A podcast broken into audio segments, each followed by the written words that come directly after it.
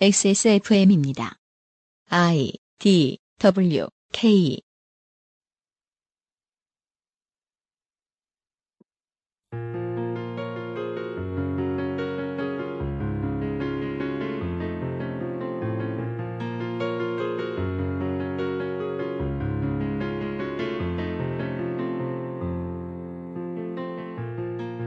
지난 한 해 동안 저희는 작곡을 하지 않고도 작곡가로서의 이윤을 취하는 음악 하도급 산업의 대표 주자들, 브라질 노동자당 정권의 실패, 테러방지법 처리를 위한 국회의장 직권 상정의 의도, 재벌의 재테크 비법, 학교를 학생들에게 돌려주기 위한 동국대학교의 싸움, 산재를 인정받기 어려운 화이트 칼라들을 위한 대처 방법, 문화계 내 성폭력 아카이브, 미술의 협업과 도제 시스템은 한국에 와서 어떻게 변질되어 가고 있는가? 불특정 소수에게 주어진 무제한의 편집권은 조선일보와 나무위키를 어떻게 변질시켰는가? 슈퍼히어로는 왜 생겨났는가? 멍때리기 대회는 왜 가장 관조적인 설치 미술인가? 남부 델리 강간 사건은 인도 사회를 어떻게 변화시켰는가? 왜 우리가 읽는 인터넷 기사들의 수준이 이렇게 낮으며 왜 이렇게 서로 닮았는가? 블로거들이 언론사에게 자주 절도를 당하는 이유, 위험과 피해가 저소득층을 향하기만 하는 이유, 애국심으로 무장하면 아무나 린치해도 성공할 확률이 높아지는 이유, 대한민국 기독교와 이슬람 세계를 북한 이후의 대표 상품으로 삼은 이유, 자유 중국의 국민이 지속되는 계엄에 시달린 이유, 파월 한국군의 전쟁 범죄 의혹이 풀리지 않고 있는 이유, 한국군 위안부 문제가 널리 퍼지지 못하고 있는 이유 등을 이야기했습니다. 그 사이 대한민국 국민은 인류를 선도하는 민주화 운동의 개척자들이 되었고 아직까지 성공적인 그들의 시도의 결과를 지켜보고 있습니다. 2016년 마지막 그것은 알기 싫다는 오늘의 결과를 잊게 만든 핵심적인 사건이자 미래를 위해 참고할 만한 가장 모범적인 사례를 반추해 보면서 한국의 민주주의가 가야 할 길 그리고 겪어야 할 것들을 예측해 보겠습니다.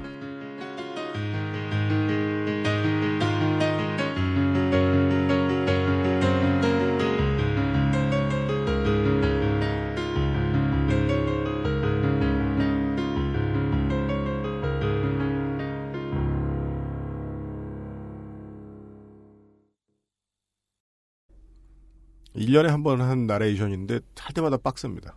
잘라서 하면 되지 않나요? 명예욕이죠. 청취자들은 몰라요 또. 내년쯤에는 띄어쓰기를 한 번 다 없애고 지도해 보시는 걸. 일본어로 바꿔서.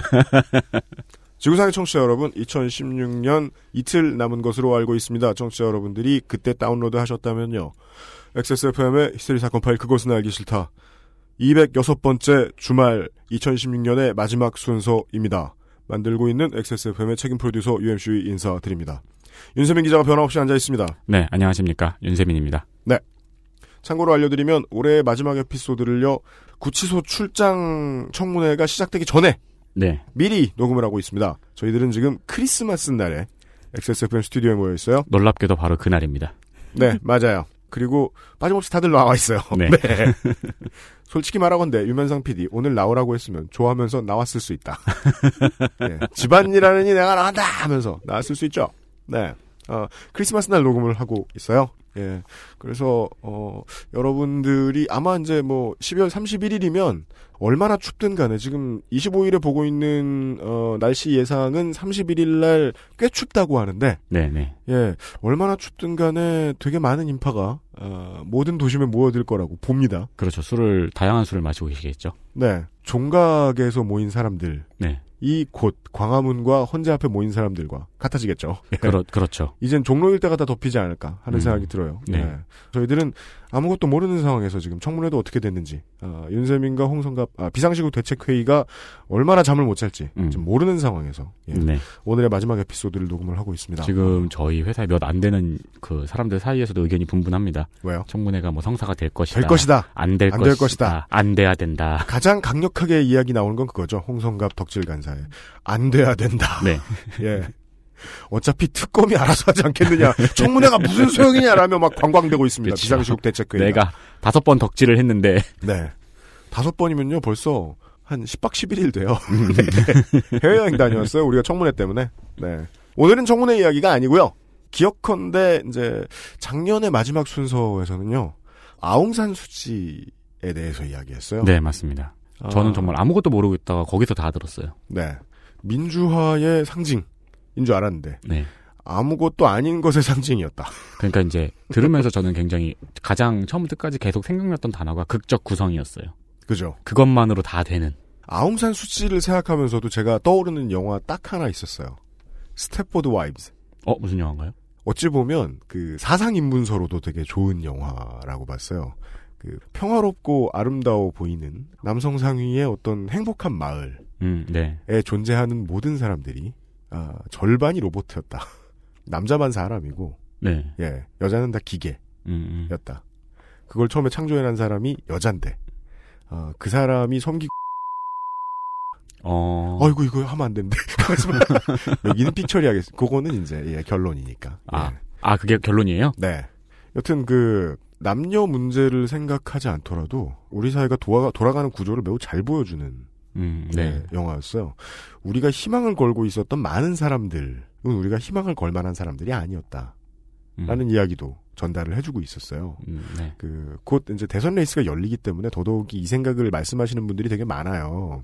특히나 이제 그 취재를 열심히 이제 민간에서든 언론사에서든 해오신 분들이 이런 말씀 많이 하시죠.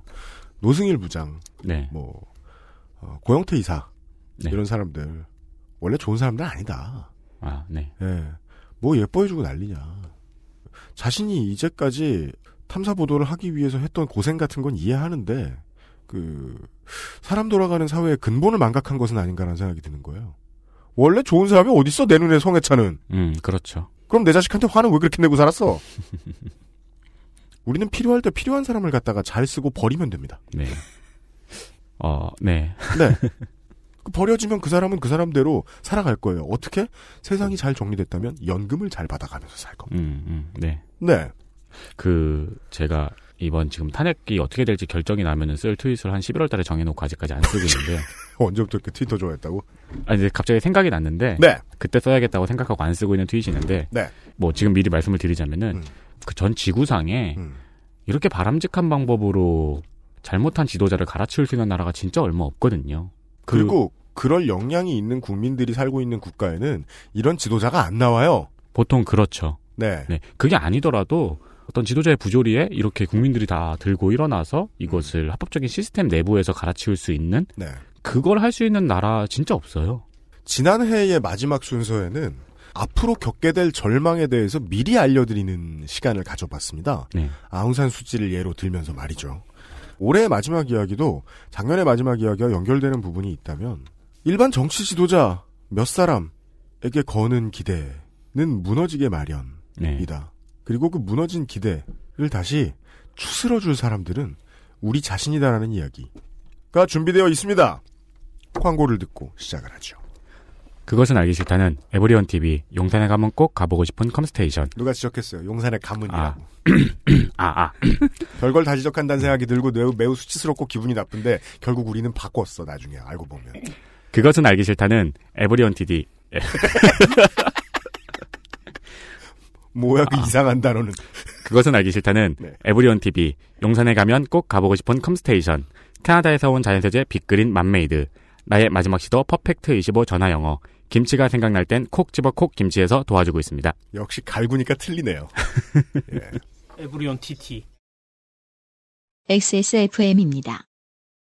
영희는 엄마 아빠와 떨어져 삽니다.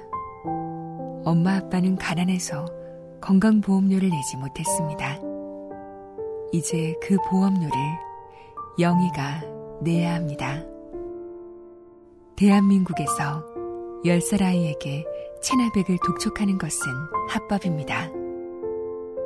영희처럼 고통받는 사람들을 위해 60일의 건강보험증 캠페인에 참여해주세요. 당신의 참여가 제도를 바꾸는 시작입니다. 아름다운 재단 언제까지나 마지막 선택. 아로니아 침.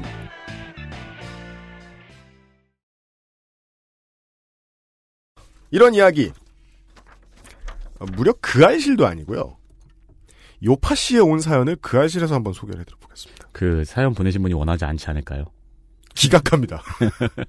하긴 소개 안 되는 것보다야. 그니까요. 선물 드릴게요 원하시면 네. 11월 2일에 온 사연이에요. 물론 제가 오늘 이제 아직 말씀 안 하고 계신 앞에 있는 게스트분에게 요파 씨는 무슨 프로그램이다 설명을 드리고 싶지만 긴 것은 좀 생략하기로 하고요. 네. 안녕하세요. UMC님 안승준님. 아무것도 아닌 줄 알았는데 가만히 앉아 생각해보니 좋게 된 것 같아 글 씁니다. 저는 이화여대 체육과학부 재학생입니다. 네. 달그닥 달그닥 훅. 이거 모르시는 분들 되게 많아요. 진짜요? 예. 음, 아니 그그 진짜 제가 요새 이걸 가지고 여기 입에 착착 붙어 이 달그닥 달그닥 훅이. 네. 그리고 이 달그닥 달그닥 훅이라는 소리는 언제 우리가 가장 많이 들을 수 있냐면요. 설거지할 때 가장 많이 들을 수 맞아요. 있거든요. 그리고 굉장히 여러 가지 사건, 여러 가지 이제 그 상황에서 쓰일 수 있는 의성어예요. 네, 저는 혼자 설거지할 때마다 그, 그런 세- 그런 소리 이렇게 혼자 달그닥 달그닥 훅 이러면서 혼자 웃고 앉았거든요. 그 이것은 이 정유라 씨의 유명한 작품 유명한 작품들 가운데 하나의 일부죠. 그죠. 네. 네. 정유라 씨가 이게 이화여대에 남긴 많은 훌륭한 작품들이 있는데 그 중에 구보에 대한 레포트 원래 산문의 끝은 운문이라고도 하잖아요. 운율이 기가 막혀 이렇게 시작하잖아요. 예. 구보는 3절 운동이다. 마음속에 메트로놈 하나를 놓고 달그닥 훅 하면 된다. 이 인트로입니다. 사실 이런 천재성에 어떻게 A뿔을 못 줍니까? 그거는 사실 그리고 모든 상황에 쓸 수 있어요. 그 교화실 녹음은 마음속에 메트로놈 하나 놓고 달그닥 훅 하면 된다. 네. 훅 하면 5시간 뒤에 된다. 음, 그 저기 뭐야 무슨 직구라든가 아, 어려, 각종 어려운 것들. 저 티켓 광클 같은 경우에도 베네수엘라에서 윈도우즈 사기. 음, 마음속에 네. 메트로놈 하나 놓고 달그닥 훅. 그렇습니다. 계속 사연입니다. 그분과 같은 학과라는 이유로 그분과 관련된 모든 드립을 듣고 있습니다. 마치 심리학과 전공이라고 하면 내 심리 맞춰봐 맞춰봐라는 답변이 나오는 것처럼요. 의도치 않게 시끄러운 한 학기를 보내고 있습니다. 수업도 진행이 안 되고 교수님들도 피곤해 보이시고요. 교수님들이 피곤해 보이신다는 언급은 교수님들에 대한 동정, 따라서 수사를 그만했으면 하는 바람이 아닙니다. 단지 학교 교수들의 잘못 때문에 제가 신청한 강의의 질이 떨어지는 등 여러 가지 불편함이 신경 쓰인다는 뜻입니다. 운동선수 특기생이 아님에도 고등학교 때부터 체육에 애정을 가지고 열심히 준비해서 들어온 학과가 입학 문제에 휩싸이니 마음이 안 좋습니다. 입학 문제가 사실이든 아니든 상관없어요. 물론 교수님들은 아무 문제 없다. 특혜가 아니라 특기생 모두에게 적용된 것이고 특기생 관리에 소홀했던 건 인정한다고 하시지만요. 더 나아가서 개인적으로 사람들에게 체육에 대한 편견이 하나 더 쌓인 것 같아 속상합니다. 전공학과에 대한 안 좋은 선입견 때문에 그 시선이 싫어서 더 열심히 했지만 안 좋은 사건 터질 때마다 힘 빠지는 건 어쩔 수가 없네요. 이런저런 한탄을 했지만 모든 진실이 밝혀지길 바랍니다. 저희 학과 그리고 저희 학교 학생들이 더 이상의 불이익을 받지 않았으면 합니다. 학과 학생 수가 그렇게 많은 편도 아니고 학과 특성에 끈끈함이 있어 서로의 존재를 조금이나마 알고 있습니다. 그래서 이런 말하기 조심스럽네요. 제 신상을 꼭꼭 지켜주세요. 짧고 서투른 사연 읽어주셔서 감사합니다. 네. 이게 사연으로 이런 게 왔으니 어, 제보는 또 많이 왔겠죠. 음, 예. 그렇죠. 사연이 매우 리얼해서 소개를 해드렸어요. 아직까지도 이 한국의 언론은 이 최순실 보도에 있어서만큼은 지난 50년간 쌓아온 역량을 모두 발휘하고 있지만 그 주변 문제, 심지어는 이 최순실 박근혜 게이트의 문제에 있어서도 자신들의 낡은 단점들 때문에 하지 못하고 있는 부분들이 몇 개 있어요. 그 중에 하나는 이거죠. 이번 사태에 있어서 직접적인 뇌관을 터트린 사건은 무엇인가를 음, 음, 해석할 때 네. 해석의 틀이 조금 낡아 있어요. 음, 예. 그러니까 대체 뭘로 해석을 하면 이것이 삼성 라이온즈 도박 사건부터 시작됐다라고 해석을 할 수 있는지 그렇게 말하는 사람들도 있어요. 그 요즘 뭐 안지만 열사야 그럼? 요즘 그 모든 매장에서 50% 할인을 하고 있는 화장품 가- 가게도 있습니다. 왜요? 그 네이처 리퍼블릭이요. 아, 모든 네이처 매장에서 리퍼블릭 때문- 때문이다. 음, 50% 할인하고 있어. 저 얼마 전에 생각 없이 화장품이 싸길래 샀거든요. 네. 그 집에 가니까 엄마가 여기 거 왜 샀냐고. 아 진짜요? 네네. 어. 그 계속해서 헛다리를 짚는데 이 헛다리를 짚는 이유가 의도된 것 같다는 거예요. 주요 인터넷 커뮤니티를 가봐도 기성 언론인들과 비슷한 태도를 보여주죠. 네. 이 가장 중요한 사건에 대해서 중요하지 않다고 말하기 위해서 애쓰는 듯한 느낌을 보입니다. 네 네. 예. 소위 소 뒷걸음질 치다가 잡았다. 음, 그렇죠. 네. 라는 표현을. 폄훼하기 위해서 많은 의견들을 개진하고 있죠. 네. 하지만 이 해석이 타당합니다. 예를 들어 내가 짜증이 계속 나요? 너무 짜증이 나길래 만에 하나 이것이 병은 아닌가 싶어서 병원 가서 MRI를 찍었어요. 네. 그랬더니 뇌종양이 이따만한 게 나온 거예요. 그건 할만해서 한 일이죠. 네, 네. 뒷걸음치다 잡은 게 아니고 말이에요. 그래서 처음 들으시는 분들을 위해서 간단하게만 올해 7월 28일부터 이화여자대학교가 미래라이프 단과대학 설치 문제로 내부 마찰이 있었습니다. 네. 뉴스에 나오진 나오긴 꽤 나왔습니다. 엄청 많이 나왔죠. 학생들이 어, 이번에 스타가 된 우병우가 등장하기 전까지 최고의 악역이었던 최경희 총장의 사퇴를 요구하면서 집회가 이어집니다. 그래도 학교의 태도가 계속 뻣뻣하니까 학생들이 본관 점거 농성을 합니다. 네. 뻔때를 보여주겠다고 나섭니다. 이에 최 총장은 어, 학내에 1,600여 명의 경찰을, 진, 경찰을 진입시킵니다.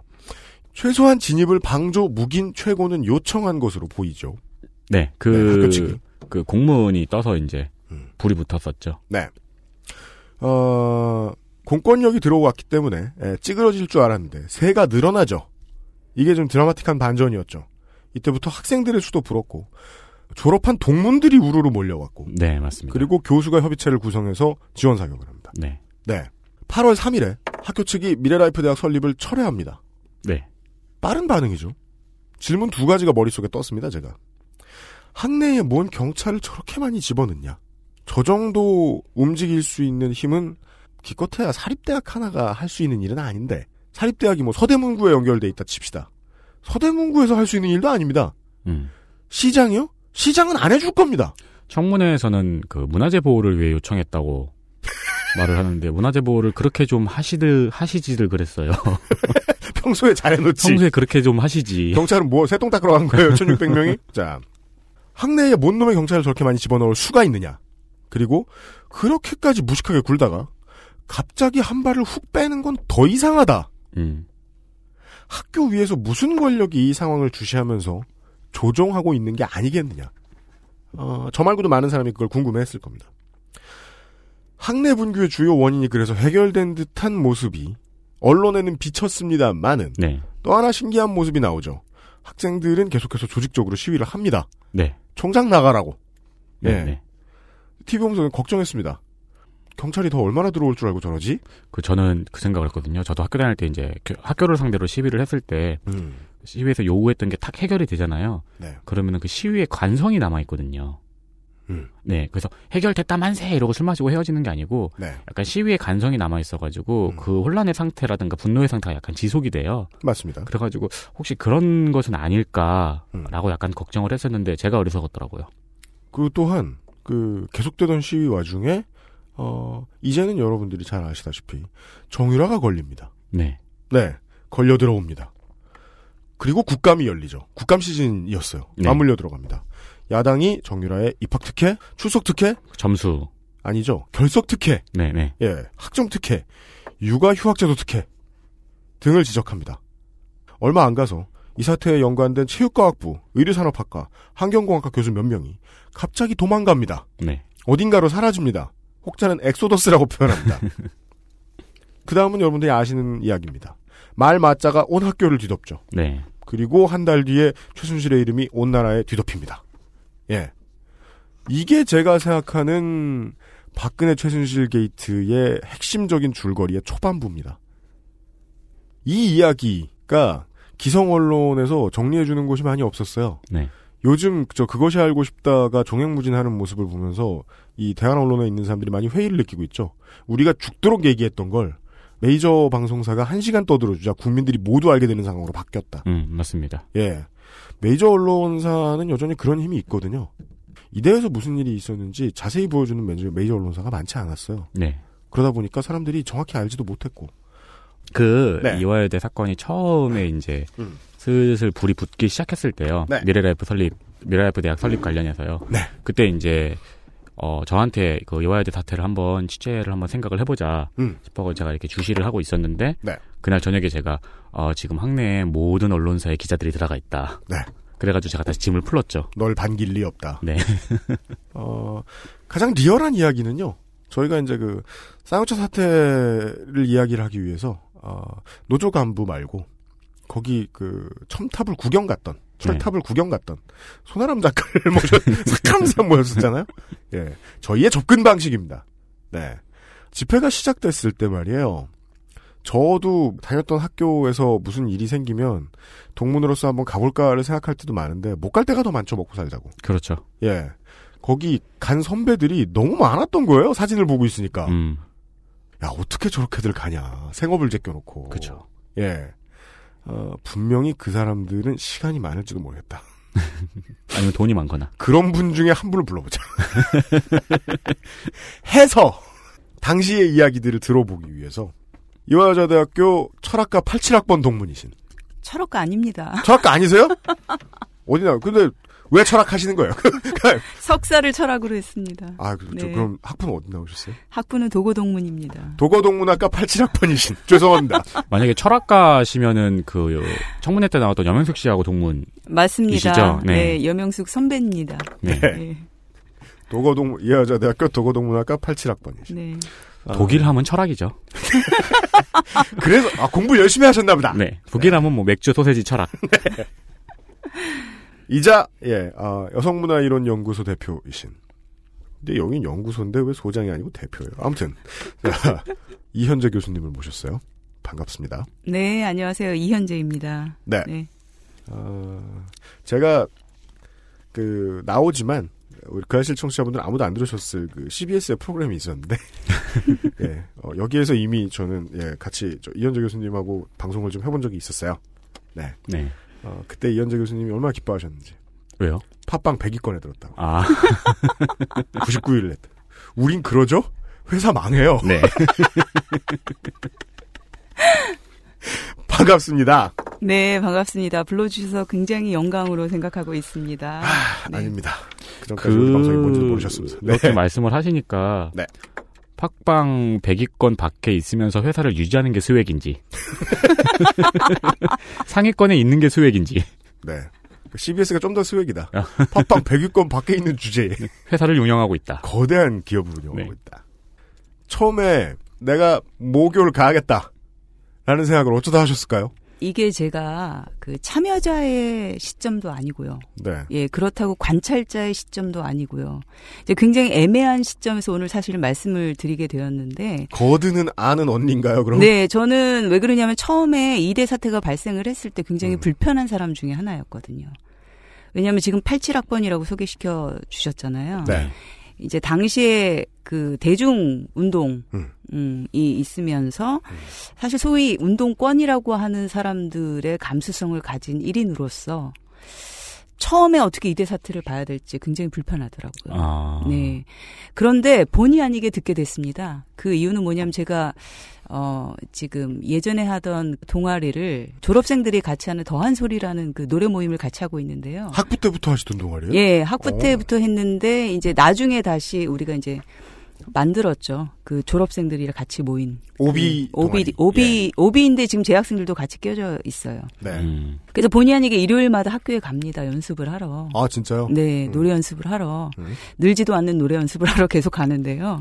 그렇죠. 지금 한 20년째, 30년째 그러고 계시네요. 네, 그러면 이제 그 주위에서 어떤 이야기들이 계속 이제 나오게 되는 거죠. 그렇겠죠. 예, 네. 그 현장을 가시다 보니 본의 예, 아니게. 그리고 제 생각이 굉장히 그 이대생들을 불편하게 한다는 걸 거기서 처음 알게 됐습니다.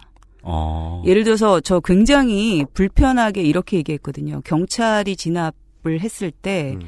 어, 그 사건에 굉장히 충격을 받았고, 음. 공포 그 자체였다. 네. 근데 제가 유튜브에서 그걸 봤거든요. 음. 그리고 저도 모르게 어떤 말이 나왔냐면, 음. 지금 되게 후회하는데, 네.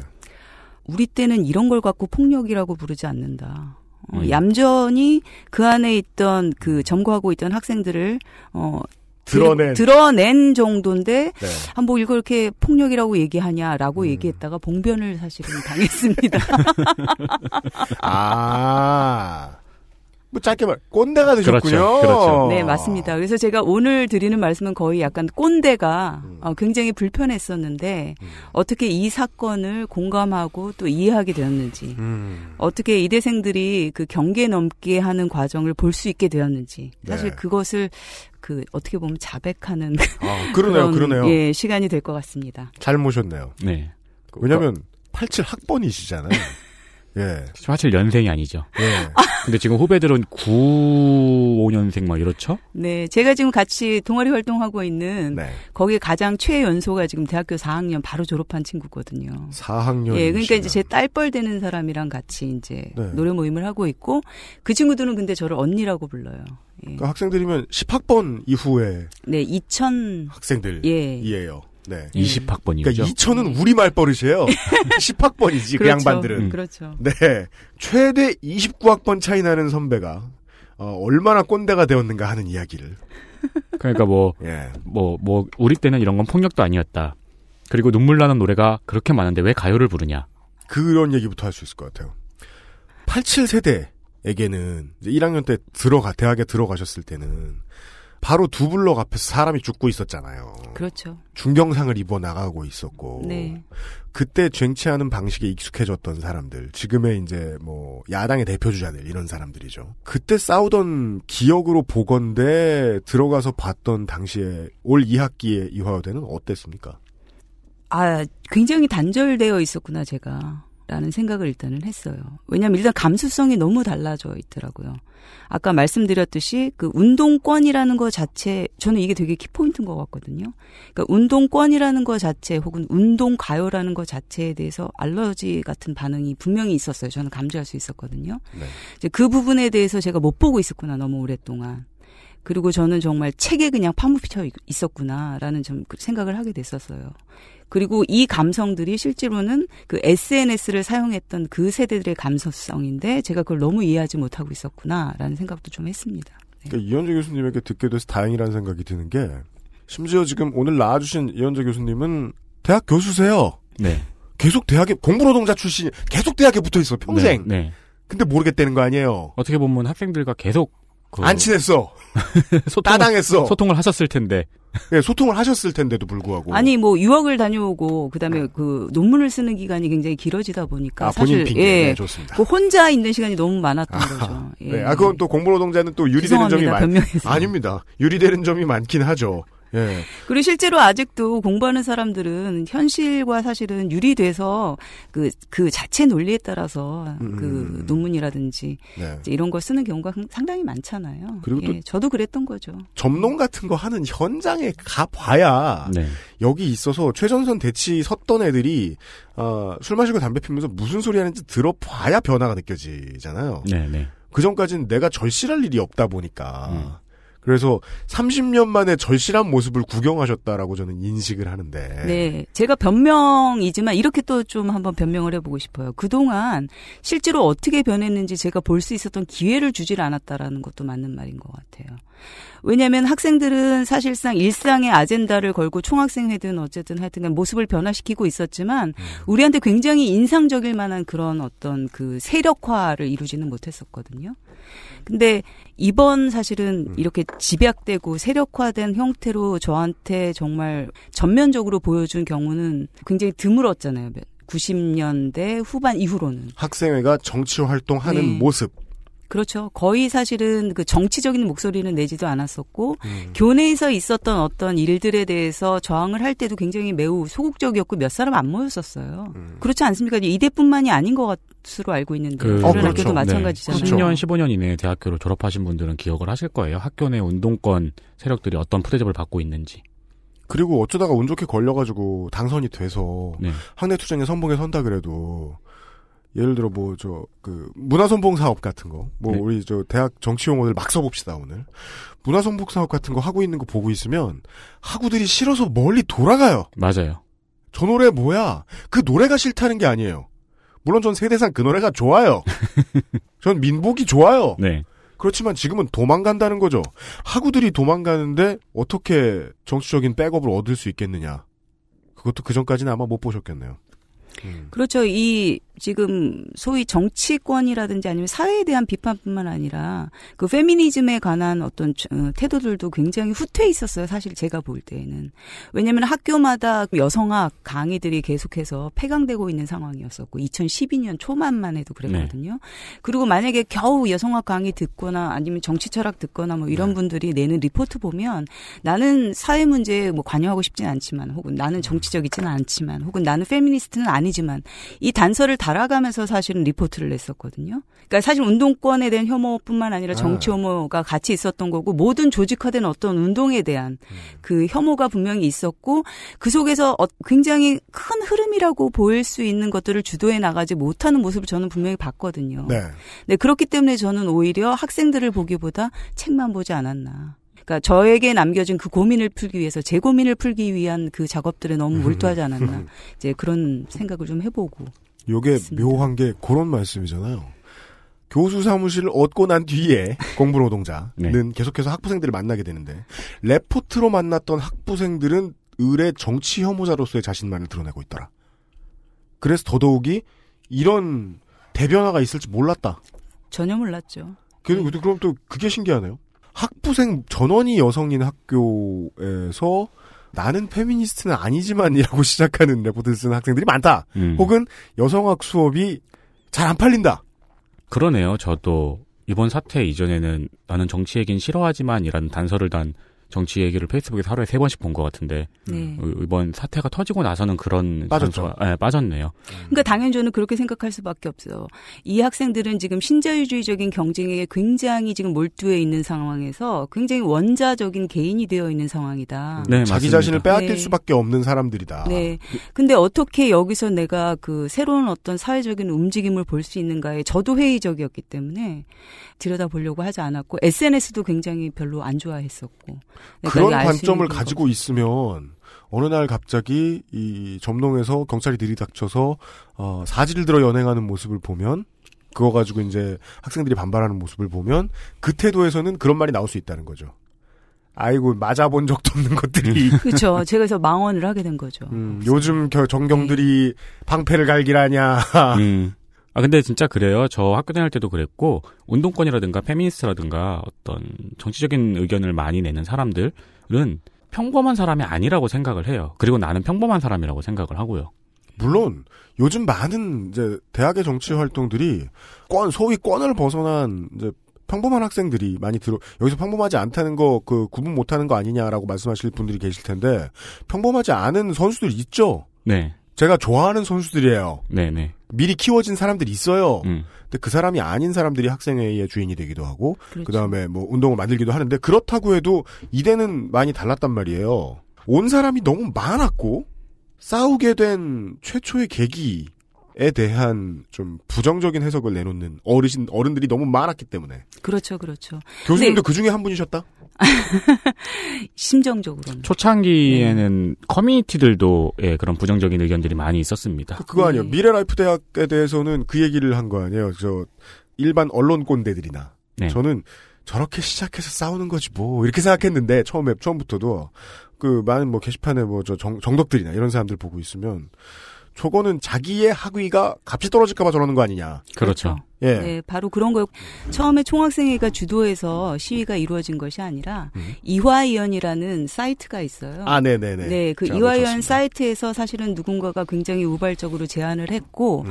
사람들이 모두 다 동조를 했고 음. 그리고 우리가 SNS에서 잘 보는 거 있잖아요. 불판이 깔렸고 총대를 매는 사람이 나타났고 이제 음. 이렇게 되면서 음. 이제 농성이 시작이 된 거였고요. 그래서 처음에부터 총학생회장은 사실은 주인공이다 혹은 주도자다라고 절대 할 수 없는 상황이었습니다. 음, 그 이화이언이라는 사이트가 저는 네. 뭐못 들어가서 모르지만 왜 각 대학마다 대학교 공식 사이트 말고 그런 딴 따로 커뮤니티가 있거든요. 네. 그럼 거기 들어가면 그 대학가 근처의 소식을 가장 예민하게 빠르게 알 수 있어요. 맛집이라든가 할인이라든가 음. 뭐 싸고 괜찮은 집이라든가 이화이언이라는 곳은 그런 성격의 이지 않았을까 하는 네. 예, 물음이죠. 아니 뭐 공식 사이트이기도 하면서 학생들이 운영하는 사이트 아, 그런 것도 있죠. 음. 네. 그러니까 뭐 대나무 숲 뭐 이런 거와 네. 비슷한 유형의 사이트인데요. 아, 매우 중요한 이야기가 나온 것 같아요. 네. 예.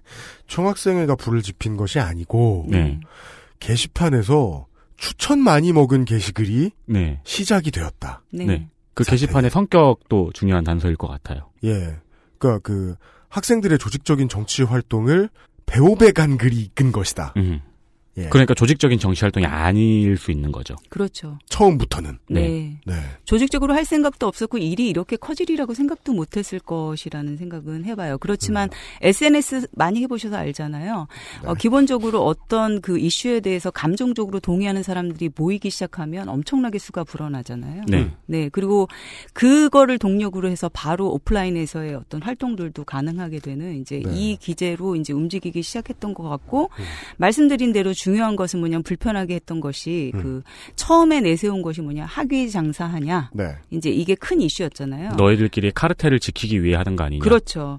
그러면서 뭐라고 했냐면은 미래 라이프 대학 신설하게 된 다른 학교와 비교하면서 음. 이대에 못 미치는 학교들과 같이 나란히 우리가 이걸 한다라는 얘기도 막 나오기 시작했고요. 그러니까 여기에 네. 그냥 어, 화를 냈다라는 것도 분명히 중요한 요소 중에 하나인 것 같고요.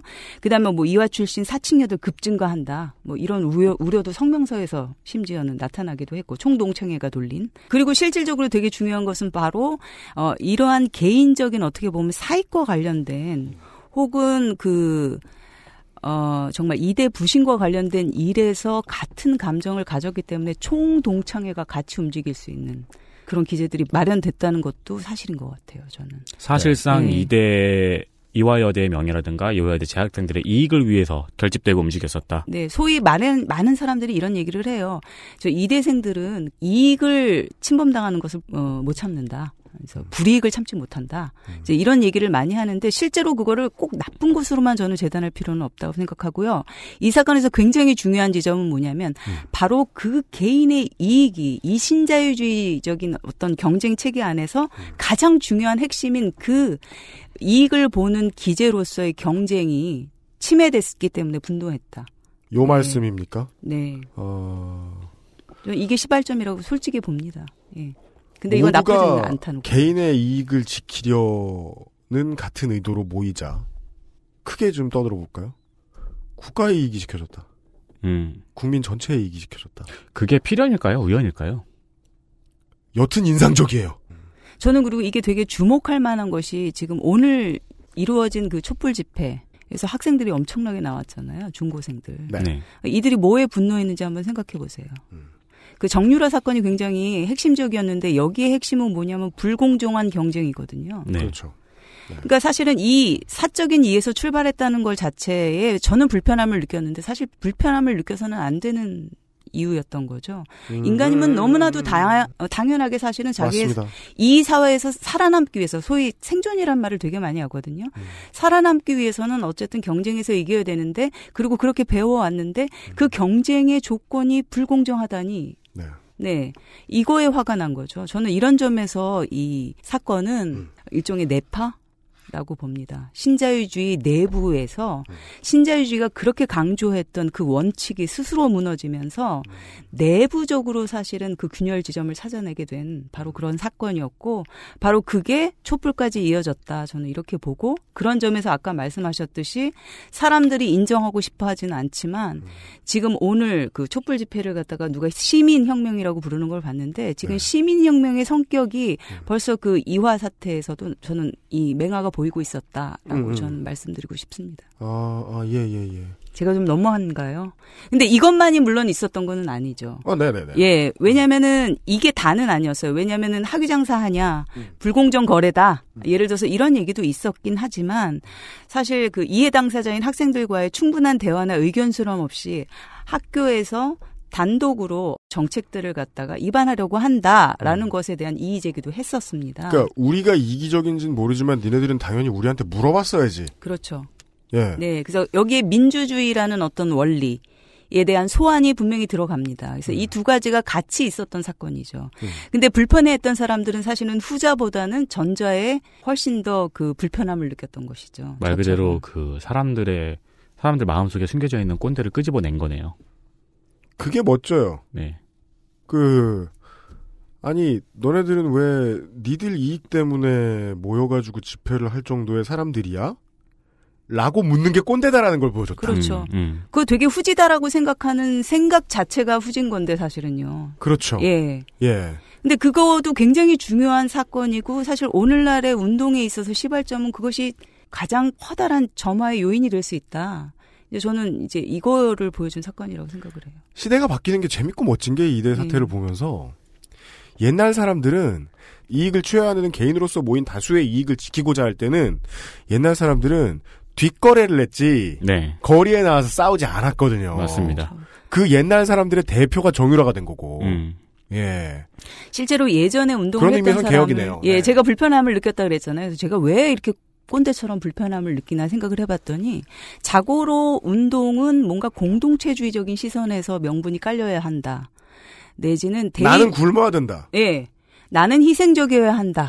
라는 도덕 원칙이라든지 이런 것들을 사실은 전면에 내세우고 했던 것이 이전의 운동권의 논리였고 사실은 그리고 이제 87년도 이후에 그러니까 386 세대의 심리적인 어떤 그 배경이란 말이죠. 근데 이런 배경 하에서 지금 학생들의 운동을 보면 당연히 불편했던 거죠. 왜냐하면 굉장히 전면화시킨 거거든요. 개인적인 것이 부끄러운 것이 아니라 너무나도 당연하게 요청이 되어야 할 어떤 것이다. 라는 거를 정말로 보여준 거고요. 그러니까 다른 저 학생회의 정치 운동, 학생의 정치 활동들, 대학 내 정치 활동들하고 가장 달랐고 신선한 점이 이거였거든요. 지금 이번 한합의 직접적인 싸움으로 싸움에 참여한 이들이 가져갈 이익도 있다. 음, 네.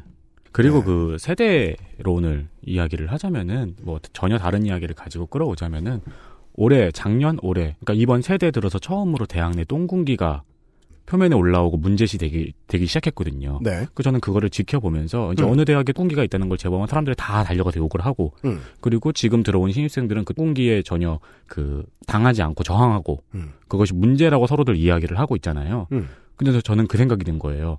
어, 왜 이제서야 이게 나왔지? 음. 그리고 한편으로 생각해보면 저는 이제 24살에 1학년이었기 때문에 그 모든 것에서 자유로운 사람이었지만 음. 왜 걔네들은 찍소리 못했지? 음. 그 지금 세대는 왜 이거에 저항을 하지? 그래서 87세대하고 구분을 할 수 있는 근거가 신자유주의 시대의 정신 절반 그리고 개인주의 절반이라고 보이는 거예요. 제가 음, 개인주의가 올바로 뿌리내릴 수도 있다라는 가, 저 희망을 보여준 거랄까요? 네. 네. 그렇게 해서 똥공기에 대한 문제 제기와 그것이 사라지는 움직임이 보이고 있는 거는 분명한 순기능이니까요. 그러니까 집단의 폭력에 저항하기 위해서 가장 중요한 발단이 되는 철학적인 소재는 나잖아요. 나. 네. 난 이거 싫은데. 음. 바로 예. 그거였던 거죠. 굉장히 네. 중요한 포인트인 것 같아요. 우리가 음. 여태까지 가려왔고 많은 운동권에서 소위, 소위. 네. 그런 거 얘기하면 굉장히 도덕적으로 비난. 나를 주장하지 마라. 그리고 이 운동 이후에 너한테 돌아갈 이익에 대해서 생각하지 말라. 이런 거는 너무나도 당연한 금기였고. 정의로 하라. 정의로 하라. 네. 그래서 우리는 기현지 교수님하고 저는 87세대의 방송국을 다녔던 거예요. 차비만 줘, 차비만. 아우, 진짜. 그래서 저는 예. 그거를 되게 기대하고 있어요. 나, 저, 이게 너무 나가는 거예요. 이게, 이런 게 너무 나가는 거예요. 제가 너무 나갔습니다. 그거를 되게 기대하고 있어요. 똥공개에 저항했던 저 세대들 회사에 들어가면은 음. 그것도 조직적으로 사회적인 움직임이 있을까 음. 하는 게 굉장히 궁금해요. 그러기 위해서 복지가 실현돼야죠. 그렇겠죠. 그러니까 그들이 그걸 만들 수도 있다는 생각이 들어요. 전 무슨 얘기를 하고 있는 거냐면, 동일한 의도로 국민들은 복지를 표를 주는 근거로 내세울 것이다라는 거예요. 음, 예. 네, 네. 내가 살기 위해서. 네. 그것도 이대 사태를 보면서 보이는 되게 중요한 사건들 중에 하나였어요. 기본 정신을 어떻게 바라봤으면 좋겠는가 기성세대가 우연치 않게 들어가서 소 뒷발로 잡듯이 선배가 예, 새로운 사항을 알아낸 얘기를 좀 잠깐 해봤습니다. 광고를 듣고 와서 그 뒷이야기 좀 나눠보죠. XSFM입니다. 순하고 좋은 것만 먹어야 할 우리 아이 영양 간식을 찾고 있다면 프리미엄 safe food 아임닭 사람들은 면역 과민 반응을 잘 알지 못합니다. 그러나 우리가 말할 수 있는 것은 단 한 가지. 알렉스는 면역 과민 반응 개선에 도움을 줄 수 있는 건강 기능 식품입니다. 혹시 광고를 듣고 계시는 본인이 면역 과민 반응이라고 생각하신다면 알렉스가 당신에게 도움이 되어 드릴 수 있다는 말이죠. 비싸서 안 사시겠다고요? 그럼 당신이 지금까지 그것 때문에 쓴 비용이 얼마인지 계산해 보세요.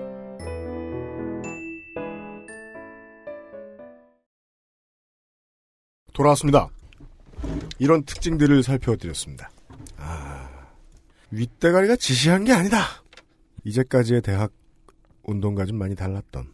그리고 투쟁에 참여하는 사람들이 그 투쟁에서 승리하자마자 얻어갈 것이 있는 싸움이었다. 그것이 또 가장 다른. 그것이 명분이었다. 네. 네. 그리고 그것은 명분이 아닌 것처럼 보였다가 나중에는 진짜 광범위하게 모두에게 받아들여질 수 있는 명분으로 이어졌다. 네. 왜냐하면 온 국민이 동의했기 때문에 그래 나 혹은 내 자식이 이런 불이익을 당하면 안 돼. 네. 예. 그러면 그건 그렇고 왜 모두가 마스크를 쓰고 있었을까요? 저도 그거 보고 되게 당황스러웠어요. 처음. 87학번이 보기에는 네. 왜냐면 최루탄도 없는데. 예, 그, 그 동영상 같은데 라이브로 해주는 거에 보면 거기서 그렇게 답을 많이 다시더라고요. 왜 그렇게 정의로운 일을 하는데 마스크를 쓰고 있느냐. 음, 마스크 벗고 용감하게 가라. 이제 그런 얘기를 하시는데 여기는 제가 보니까 두 가지 이유는 있는 것 같아요. 처음에는 일단은 아무래도 이대생들이 어, 실질적으로 SNS 상에서 사실은 일베들한테 그 신상털이를 굉장히 많이 당했거든요. 그럼요. 네. 그래서 사실 메갈이라는 그 낙인만큼이나 이대생이라는 낙인이 굉장히 크게 작용하고 있었단 말이죠. 왜냐하면 일베라는 낙인이 찍혔다고 해서 사회생활을 못하지는 않아요. 네. 근데 지금 얘기 나오는 건 다르잖아요. 그렇죠. 음. 그 정도뿐만 아니라 그냥 쫓아다니면서 어쨌든 조리돌림을 하잖아요. 그리고 참 시간 뒷담화로 보고 있으면. 네. 네. 어, 그렇기 때문에 스스로가 방어하지 않으면 누구도 지켜주지 않는다라는 의식이 분명하게 있었던 것 같아요. 네. 그래서 마스크를 일단 썼고, 그 다음에 또 한 가지는 뭐냐면은 대외적으로는 그렇지만 대내적으로 교수들한테도 찍히고 싶었지, 안, 싶지 않았다. 라는 욕망이 있었던 거죠. 자기의 이익을 위해서 움직이는 것만큼 자기의 피해는 최소화하기 위한 그러니까 이것도 아까하고 연결이 되긴 되네요. 아니, 작용을 해야겠다고 나섰는데 나 스스로를 안 지키면 어떡하나? 그러니까 배트맨이 이거 벗고 활동할 수는 없다. 그러니까 이 한 몸 불태우겠다. 네. 아니요, 배트맨 돈이 많아서 돈이 많아서. 그이 한 몸 불태우겠다라고 말하는 사람들 우리 2000년대를 살아오면서 기억한데 우리 몸을 자꾸 불태우던데요? 최근에 불태우겠다고 한 사람 누구야? 방기문. 예. 그 뿐만 아니라 그런데 이제 자기네들이 어떤 식으로든 스스로를 보호해야겠다라는 그 생각은 어디까지 번지냐면 음. 특히나 이제 운동권들이 운동을 했을 때 네. 구속되잖아요. 네. 네. 네, 경찰들을 향한 어떤 전략이기도 했어요. 그리고 실제로 사건이 터지자 누구를 갖다가 구속했어요. 그 총학생회 3인을 갖다가 벌써 경찰에 불러들였단 말이죠. 그렇습니다. 자기네가 잡을 수 있는 사람을 그렇죠. 이름이 알려지고 음. 얼굴이 알려진 사람. 음. 그렇기 때문에 당연했던 거죠. 너무나도 합리적인 선, 선- 선택이었던 거죠, 음, 이것은. 음, 그래서 음. 마스크를 쓴 거죠. 음. 그래서 익명성으로 들어가는 것이 훨씬 더 전략적으로 효과가 음. 크다 라는 생각을 너무나도 똑똑하게 잘해낸 거예요. 그러니까 말이에요. 네, 근데 저는 이게 SNS 상에서 여러 번 당해봤기 때문에 음. 있을 수 있는 자기 방어다라는 생각을 분명하게 하게 됐어요. 네. 네. 그 다음에 두 번째는 뭐냐면은 여러분들도 잘 아시다시피 그 마스크가 가능하게 했던 그 민주주의의 평등이라는 점이 있어요. 음. 마스크를 쓰면 뭐가 안 보이냐면 학벌도 안 보이고요. 음. 학번도 안 보이고 나이도 안 보이고 소속도 안 보이고 그 사람이 총학생의 어떤 대표 권력을 갖고 있는지 아닌지가 절대로 보이지 않습니다. 이거 이것도 꼰대식으로 말씀드리면 계급장을 뗐다. 그렇죠. 트로츠키가 꿈꾸던 게 지금 이루어졌다. 모두가 싸웠는데 짜르가 없더라. 네. 아. 그러니까 이제 그 마스크를 씀으로써 정말로 평등이 실현될 수 있는 어떤 토대를 만든 거죠. 실제로 마스크를 썼기 때문에 농성장에서도 발언을 할 때 굉장히 평등한 발언이 이루어질 수가 있었다고 음. 아, 하더라고요. 그래요? 네. 예. 권력의 평등이 그래서 깨지는 것에 대해서 굉장히 민감했던 건데 이게 되게 재미있는 것이 발언의 평등이 도대체 뭐냐라는 어디까지냐라고 했을 때 이 친구들이 네. 굉장히 중요하게 생각했던 건 뭐냐면 아까 말했듯이 어떤 대표 권력이 가지는 그 권력 있죠. 네. 어, 이것에 대해서 상당히 경계를 했던 것 같고 완장질. 네, 그 사람에 의해서 어떤 분위기가 주도되는 것. 음, 어, 이것에 음. 대한 경계가 분명하게 있었던 것 같고요. 바로 이 마스크의 민주주의를 실현함으로써 처음부터 끝까지 이화인들이 스스로 해낸 음. 그러한 결정에 의해서 모든 것이 움직였다라는 걸 분명하게 보여주려고 했던 이건 음. 거죠. 너무 신기하네요. 네. 제가 본 바로 사람들이 모이면은 음. 억지로라도 영웅 하나 만들어 세우려고 하거든요. 그죠? 그런 다음에 그 영웅 끌어내리고 싶어 하고. 네. 근데 사람들이 모였는데 그거를 자성적으로 경계했다는 건 굉장히 신기하네요. 저는 이렇게까지 해석해요. 이걸 쭉 들여다보면서 이화여대의 구성원 이현재 교수님 같은 동문들을 포함해서 네. 이화여대 구성원들이 이번 촛불에 정신을 낳았다라고 음. 밖엔 전 해석을 할 방법이 없어요. 네, 저도 음. 그렇게 봐요. 그 네. 지금 이번에 가장 대표적인 게 저는 이진순 대표가 나쁜 사람이 아니라는 걸 알고 네. 매우 합리적인 생각을 하는 사람이라는 걸 믿어요. 네. 하지만 이화대의 투쟁을 통해서 얻어낸 이 결과물을 못 들여다본 거예요. 네, 네. 모델을 잘못 적용하는 바람에 시민의회라고 들고 나왔다가 최근에 그렇죠. 그런 일이 있었습니다. 청취자 여러분. 네. 무슨 뭐 유명한 사람 몇 명 동의도 안 얻어놓고 이름 적어가지고 이런 사람들을 우리 자 우리의 대표자로 세우자. 음. 그 사람들은 뭐 명예도 안 얻을 것이고 뭐 이런 식으로 막 설명하려고 했는데 시민들은 이미 다 알고 있던 거예요. 맞아요. 우리는 우리의 동일한 이름으로 나왔다. 우리는 이미 권력을 국회에 준 적 있다. 니네 뭘 얻으려고 네. 그 질문에 답을 똑바로 못하죠. 네. 그래서 굉장히 중요한 사건이 일어나죠.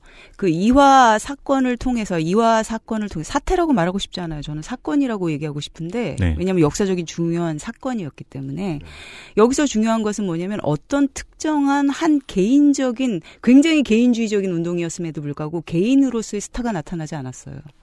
이대 전체가 아하. 그냥 스타가 된 것이죠. 음. 네. 예. 그래서 이건 굉장히 중요한 것이고, 그, 이거 운동권과 관련해서도 굉장히 대조적인 거죠. 음. 예전에 386 세대에서 운동권 한 번 하고 총학생회장 한 번 하면 그 다음에 정치권으로 입문하는데 굉장히 유리했죠. 네. 그그 수배 그냥 굉장히가 아니죠. 수배당한 스타들이 있었죠. 네, 별 하나 다면 그것이 굉장히 중요한 어떤 그 도덕성을 마치 보여주는 어떤 그러한 심볼처럼 작용했단 말이죠. 그것도 마치 GTA와 같네요. 아 명성이 올라간다고 개인한테는 네. 그놈이 플레이어가 돼서 네. 그러니까 87세대가 오랜만에 우리 스튜디오에 들어 앉아 계시기 때문에 그걸 말씀드릴 수 있을 것 같은데 저도 저한테 지금 설명을 하기 위해서. 아니 설, 예 공감할 만한 분이 드- 드디어 들어오셨기 때문에 네네네, 그 말씀해 주세요. 선거 방송 할 때마다 그 점이 제일 우스웠거든요. 음. 이 양반이 전대협 의장이었어 대표였어. 네. 그랬으면 공천받을 확률이 대폭 올라가요. 음, 음. 그리고 이제까지 국회의원 못한 전대협 인물들 제가 이름은 거명 안 하겠습니다. 그 사람들에 대한 해- 뒤에 해석은 진짜 우습기 그지 없어요. 전대협 의장이었지만 서울 인서울이 아니었다. 아. 예. 얼마나 우스워요. 네. 그러니까 이게 87 세대, 그러니까 87 시대 이후에 민주주의를 맛본 사람들이 가지고 있던 공통된 불만들, 이대가 바꾼 것은 기존 세력이 싫어하는 변혁이 아니라 기존 세력이 어 이게 문제 같은데 뭐가 문제인지 모르겠어 하던 부분들을 이제서야 풀어준 거라는 거예요. 그러게요. 예. 근데 이것도 되게 재밌지 않습니까? SNS 상에서도 바로 이런 원리가 굉장히 잘 적용되거든요. 음. 그러니까 매우 설치거나 나대는 어떤 그 회원들이 있을 때 음. 경고를 해요. 그는 사실 지 입장에서는 되게 열정적으로 활동하는 것이라고 해석하고 싶었지만 개인이 모인 다수가 보기에는 조심해라. 그렇죠. 그래서 굉장히 중요하게 여겼던 것이 바로 권력의 평등, 그 발언 권력의 평등이었던 것 같아요. 음. 그래서 되게 재밌는 일화들이 여기서 이제 나오게 되는 거잖아요. 그렇습니까? 네. 예를 들어서 자원봉사자들이 여기 또 되게 많았단 말이에요. 음. 어, 굉장히 개인주의적인 어떤 이념에서 시작하는데도 불구하고 자원봉사자들이 있어요. 네. 근데 이 자원봉사자들이 너무 열심히 하잖아요? 음. 그럼 경고장이 날라가요. 뭐라고요? 너무 열심히 하지 말라고. 음. 이게 주도하는, 그러니까 어떤 분위기를 주도하지 말라는 거죠. 어떤 식으로 전달됩니까 그 메시지가? 그거는 바로 농성정 안에서 회의를 통해서 아. 그렇게 얘기가 되었다고 어. 하더라고요. 너무너무 열심히 네. 예를 들어 뭐 매일 나오지 마라. 뭐 그렇게까지는 뭐. 아니지만 이제 너무 그 특정한 자원봉사자한테 그 주목이 가는 경우라든지 아, 예. 그럼 그냥 이 정도의 얘기를 했겠네요. Slow down. 네 slow down인 음, 거죠. 해라. 네. 그런 식의 그 경고들이 굉장히 많이 이제 날려졌었고 또 하나 재미있었던 것은 뭐냐면은 아까 마스크 얘기하셨잖아요. 근데 음. 마스크를 쓰면은 나이도 없어지고 학번도 없어지고 대표 권력도 없어지고 중요한 것은 소속이 없어지고요. 음. 이 소속이라는 건 도대체 뭐냐면은 예를 들어서 그 우리 메갈 티셔츠 입고 거기 들어갔던 어떤 한 그 뭐예요 참가자가 그 메갈 티셔츠도 뒤집어 입어라 이런 요청을 받았다라는 얘기를 우리가 잘 알고 있지 않습니까? 잠시 퍼졌죠 그 얘기가. 네, 네. 예.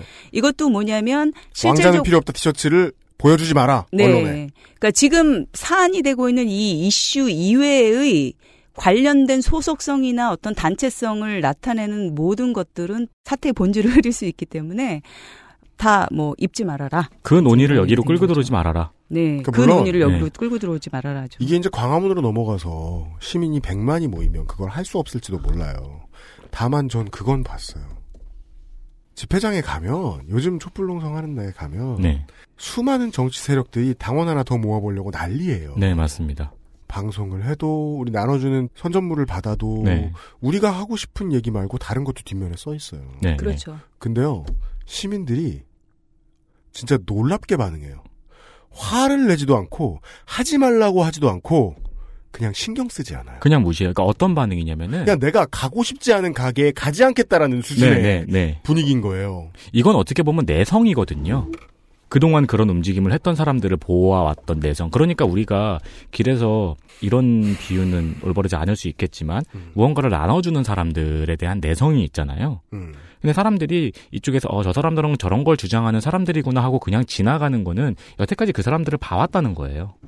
이제까지 되게 그러니까 뭐 조직에서 뭐 아까 말씀해 주신 대로 뭐 되게 열심히 하는 자원봉사자가 있으면 좀 일을 열심히 하지 마라라고 말한다는 얘기는 우리 앞에 꾸준히 얘기한 자본에 입각한 합리성이잖아요. 이게 87년 87년 체제에서 얻은 민주주의의 가장 없던 성격이거든요. 없죠. 나 개인에게 합리적인 선택만 좀 해라. 음. 그게 옆에 있는 개인들에게도 손해를 주지 않으니까 저는 그것도 그것도 경험에서 쌓인 결과라고 봐요. 그그 결과를 알- 경험이 알기 때문에. 쌓여가지고 보아왔던 거죠. 네. 그지. 전 그게 너무 신기해요. 그 경험이 쌓여가지고 이대에서 처음 나왔어. 음. 그게 너무 신기하고 묘한 거예요. 어떻게 저렇게들 잘해? 근데 아까도 말씀드렸듯이면 이대에서 처음 나온 것이 아니라 SNS 상에서의 공론장에서 이제 있었던 그러한 어떤 규칙들이 오프라인 상에서 실현된 게 아닐까 저는 이런 생각을 좀 해봤어요. 음. 아까도 말씀드렸지만. 그러니까 이대도 아무 근본 없이 갑자기 뭘 잘한 것이 아니라 예. 위에 뿌리가 있을 텐데. 그 정치적인 의견을 도입하지 않으려는 그거를 보고 저는 신기하면서도 당연하다고 생각을 했던 게 뭐냐면은 저 사람들 온라인에서 정치 싸움이 지쳤던 사람들이거든요. 네. 일반인들은 다 그렇단 말이에요. 온라인에서 정치 싸움이 지쳤기 때문에 모든 이야기가 겨- 이야기의 결과가 그리, 그리로 가는 거에 대해서 되게 실증냈던 사람들이에요. 그렇죠. 그 뿌리가 온라인에 있다. 네, 예- 옛날에는 그런 사람들이 정치적인 이야기로 모든 이야기를 정치적인 이야기로 끌고 가는 사람들이 술자리에서 잘난 척하는 술자리의 주인공이었는데 옛날엔 그랬는데 그 사람 너무 싫잖아요. 지금은 너무 싫은 거예요. 이제 네. 그거에 대한 내성도 생긴 거예요. 음. 되게 재밌는 이제 벌써 이제 그 외부 연대라든지 그런 얘기가 자연스럽게 지금 나오기 시작하는 것 같은데 아까 네. 말했듯이 마스크를 쓰는 거에는 권력의 평등을 실현하고자 하는 그 마음이 굉장히 컸다. 그리고 권력의 평등을 이루어내기 위해서는 아까 그 사람이 어디에 소속된 사람인지 어떤 정치적인 색깔을 갖고 있는지를 드러내지 않는 방식으로 가는 게 되게 중요했다. 네. 이제 이거에 그 연장성상에서 지금 외부 세력에 대한 반대 혹은 거절 음. 이 태도가 이제 이어지게 되는 거라고 저는 보거든요. 네. 네. 근데 되게 재미있었던 거 뭐냐면 벌써 처음에 시작했을 때 음. 어, 다른 학교 총학생회장들이라든지 총학생회에서 음. 일단 연대를 우리가 해줄까라는 메시지가 왔다고 하더라고요. 대학교의 투쟁은 다 그렇죠. 네. 근데 네. 이거 대학 음. 밝혀도 되는지 모르겠는데 어쨌든 우리가 잘 아는 그런 스카이 대학에서도 왔대는데 음. 그게 어떤 문구로 왔냐면 음. 오빠가 도와줄게라는 문구로 왔대요. 어머, 그냥 바로 뺀. 그러니까 바로 뺀지네요. 바로 뺀지. 어머. 그러니까 처음에 왜. 외부 세력에 대해서 이렇게 사실은 음. 반감을 일으켰나가 너무나도 잘 보여주는 그런 일화더라고요. 꼭 보면 못생긴 오빠들이 그런 소리예요. 아, 그 적시적으로 올바르지 않습니다. 그럼요. 아니 근데 근데 재밌는 건 뭐냐면 그런 어떤 그 소속된 단체가 있는 총학생회라든지 어떤 단체 예, 이름으로 보내는 어떤 그 서신이나 내용에서 네. 오빠라는 그 호명이 들어갔다는 것 자체가 되게 정치적인 음, 음. 우리는 모두. 아브라함의 자식이라는 해석일까요? 그거 거기는 분명히 남녀 공학일 텐데 왜 아, 그 오빠 오빠는 예수님이에요? 아, 야훼. 아브라함일 수도 있고요. 아브라, 아브라함이구나. 지 얘기를 한 게 아닌 거야. 네. 따라서 이건 정치적이라기보다는 채플 시간 같은 느낌의. 그게 아닌 이상은 개뺀찌다. 근데 오빠라는 그 호명에 대해서 그 누구보다 민감하게 반응한 건 물론 재학생이지만 네. 여기에 되게 웃기는 게 뭐 언니가 왔다라고 해가지고 동문들도 같이 참석하고 있었잖아요. 네. 이 동문들이 너무 어안이 벙벙한 거죠. 내가 너보다 나이가 많은데 왜 오빠냐. 일단 음. 여기서부터 시작을 해가지고 아, 이 예. 입술이 누런 놈들이. 아, 꼰대가 도움이 될 때가 있죠. 네. 음, 네. 꼰대가 도움이 될 때는 나이 어린 꼰대가 와가지고 난리칠 때 음. 도움이 되는 더 나이 많은 꼰대죠. 그렇죠. 네. 네. 그동안 다른 정치 활동에서 보여주었던 갑자기 늘 보던 조직들과 연대를 쭉 하게 되는 모습이 올해 이화여대에서는 안 보였어요. 전혀 없었고 예. 적극적으로 거부했죠. 네. 네. 뭐라고 했냐면은 아예 문구를 써붙였잖아요. 우리는 정치색을 띤 어떠한 외부 세력과도 무관합니다. 오로지 이화인의 목소리입니다. 정치색을 띤 투쟁의 결과를 안 거예요. 정치색을 띤 단체들이 사람들에게 어떤 소리를 들으는지를 안 거예요. 분명히 인식하고 있었던 네. 거죠. 그리고 어떻게 또 호도될 수 있는지도 알았고 아까 말했듯이 어떻게 공권력에 의해서 이용당하는지도 알고 있었고. 음. 아, 그러니까 기본 원칙은 이거 아니에요. 우리가 최초에 생각했던 그 목적 하나만 이루는데 모든 걸 쓰겠다. 그렇죠. 아, 그리고 저는 너무 놀랐던 게 처음부터 굉장히 계산을 철저하게 하고 들어갔다라는 거. 굉장히 우발적으로 감정적으로 결속되었음에도 불구하고 네. 정권 음성을 시작할 때는 굉장히 준비를 많이 해서 들어갔더라고요. 아 그래요? 네. 가령 공권력이 우리를 어떻게 공격할 것인가에 대해서 이미 예상을 하고 음. 그 법률 자문팀을 구성을 했어요. 어. 초기에 아주 초기에. 와. 그리고 언론팀도 바로 이때 만들어지더라고요. 언론 대응팀. 네, 언론 대응팀도 그게 이제 학부생들 사이에서 나온 걸까요? 아니면은 학부생들 사이에서 나온 거예요. 음. 그리고 오히려 총동창회 쪽에다 이런 요구를 했죠. 혹시 변호사 하시는 분 있습니까? 그렇죠. 네. 음. 그리고 한 사람이 변호 자문을 잘못해 줬어요. 예를 들어 가지고 처음엔 어 본관 농성을 시작을 할때 자구책으로서 용역을 좀 썼어요. 그래서 맞습니다. 법률적으로 법률적으로 문제가 되지 않는 선상에서의 명수를 음. 분명하게 얘기해주고 어, 어쩔 때 법률적으로 문제가 될수 되지 않는가를 갖다 분명히 자문받고 들어갔거든요. 네. 근데 그리고 농성하는 것 자체도 음. 문제가 있을 수 있느냐를 미리 다 자문을 받았다라고 해요. 네. 그런데도 불구하고 어쨌든 경찰이 오기도 하고 음. 이런 문제들이 생겼을 때 바로 음. 자릅니다. 아 그래요. 네. 어. 그 변호사랑 더 이상 일하지 않겠다. 예를 들면. 아 바로 네. second opinion 받겠다. 네. 음. 그러면서 그러니까 자체적으로 굉장히 도와줄 사람을 내부적으로 모색을 했지만 그 전략이 먹혀 들어가지 않을 때는 또 다른 사람들을 과의 이제 그 연대를 한데 충분히 내부적이었죠. 정말로 내부. 그- 동문이라는 게 있었으니까. 정치 조직이 제일 못하는 거 아니에요. 한 번 쓰던 사람 못 버리는 거. 그거는 한 번 어떤 명함 찍어준 사람하고 계속 같이 일하는 거. 사실 그거는 그 익명성과 평등 그리고 그 온라인에서 익명성과 음. 그런 것 때문에 가능했다고 가능했었죠. 봐요. 왜냐하면 네. 사람은 정이 있어서. 왜냐면 내가 권위도 인정하지 않았기 네. 때문에. 그러니까 내가 어느 회사에 고용됐어라고만 생각하고 있는 사람한테는 어느 회사로 인해서 잘렸을 때 그 회사를 막 미워하지 않아요. 네, 언제 밉냐면 내가 누구에 의해 고용됐어라고 생각할 때란 말이에요. 그렇죠. 아 이것도 익명성 보장에 의해서 가능할 수 있는 전략이기 그렇죠. 때문에. 아까 익명성을 보장했기 때문에 특정한 동문에 대한 그 나이로 인한 그 쓸데없는 존중 같은 거 이런 거 없는 거죠. 이건 음. 그냥 모든 트윙녀들이 원하는 사회 아니에요. 그렇죠. 나 백도 없는데 네. 어, 백 있는 쟤는 왜 저기 가서 저런 일 하고 있느냐. 네. 그래서 이제 그 그때그때 가장 전략적으로 합리적인 계산을 해 나가면서 일을 진행시켰다라는 점이 또 되게 중요한 포인트 중에 하나인 것 같아요. 그래서 우리가 지금 되게 불편하게 어, 생각하는 이 그 사건들이 그냥 일어난 것이 아니라 정말 이화 내부에서 이 사건 자체를 승리로 이끄는데 가장 합리적인 계산에 따라서 이루어졌다는 거. 근데 저는 계속 들으면서 너무 신기한 게 이게 저희가 결과적으로 이야기하면 이렇게 놀랍다라고 할 수 있는데 그건 굉장히 아슬아슬한 균형이잖아요. 깨지기 너무 쉬운. 사람들이 많이 모일수록.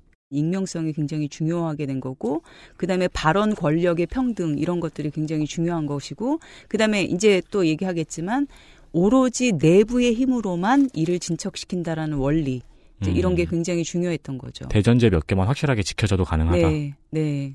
한국인들은 이런 조직을 경험해 본 적이 별로 없어요. 없죠. 예. 그래서 놀랐습니다. 네. 네. 윤세민 기자가 그렇게 질문을 다시 드린 거고 이현재 교수가 처음 가서 쟤네 왜 저래 하셨던 음. 그렇죠. 거고 네. 그 그럼에도 불구하고 이제 일반인들의 궁금증은 더 남아 있습니다.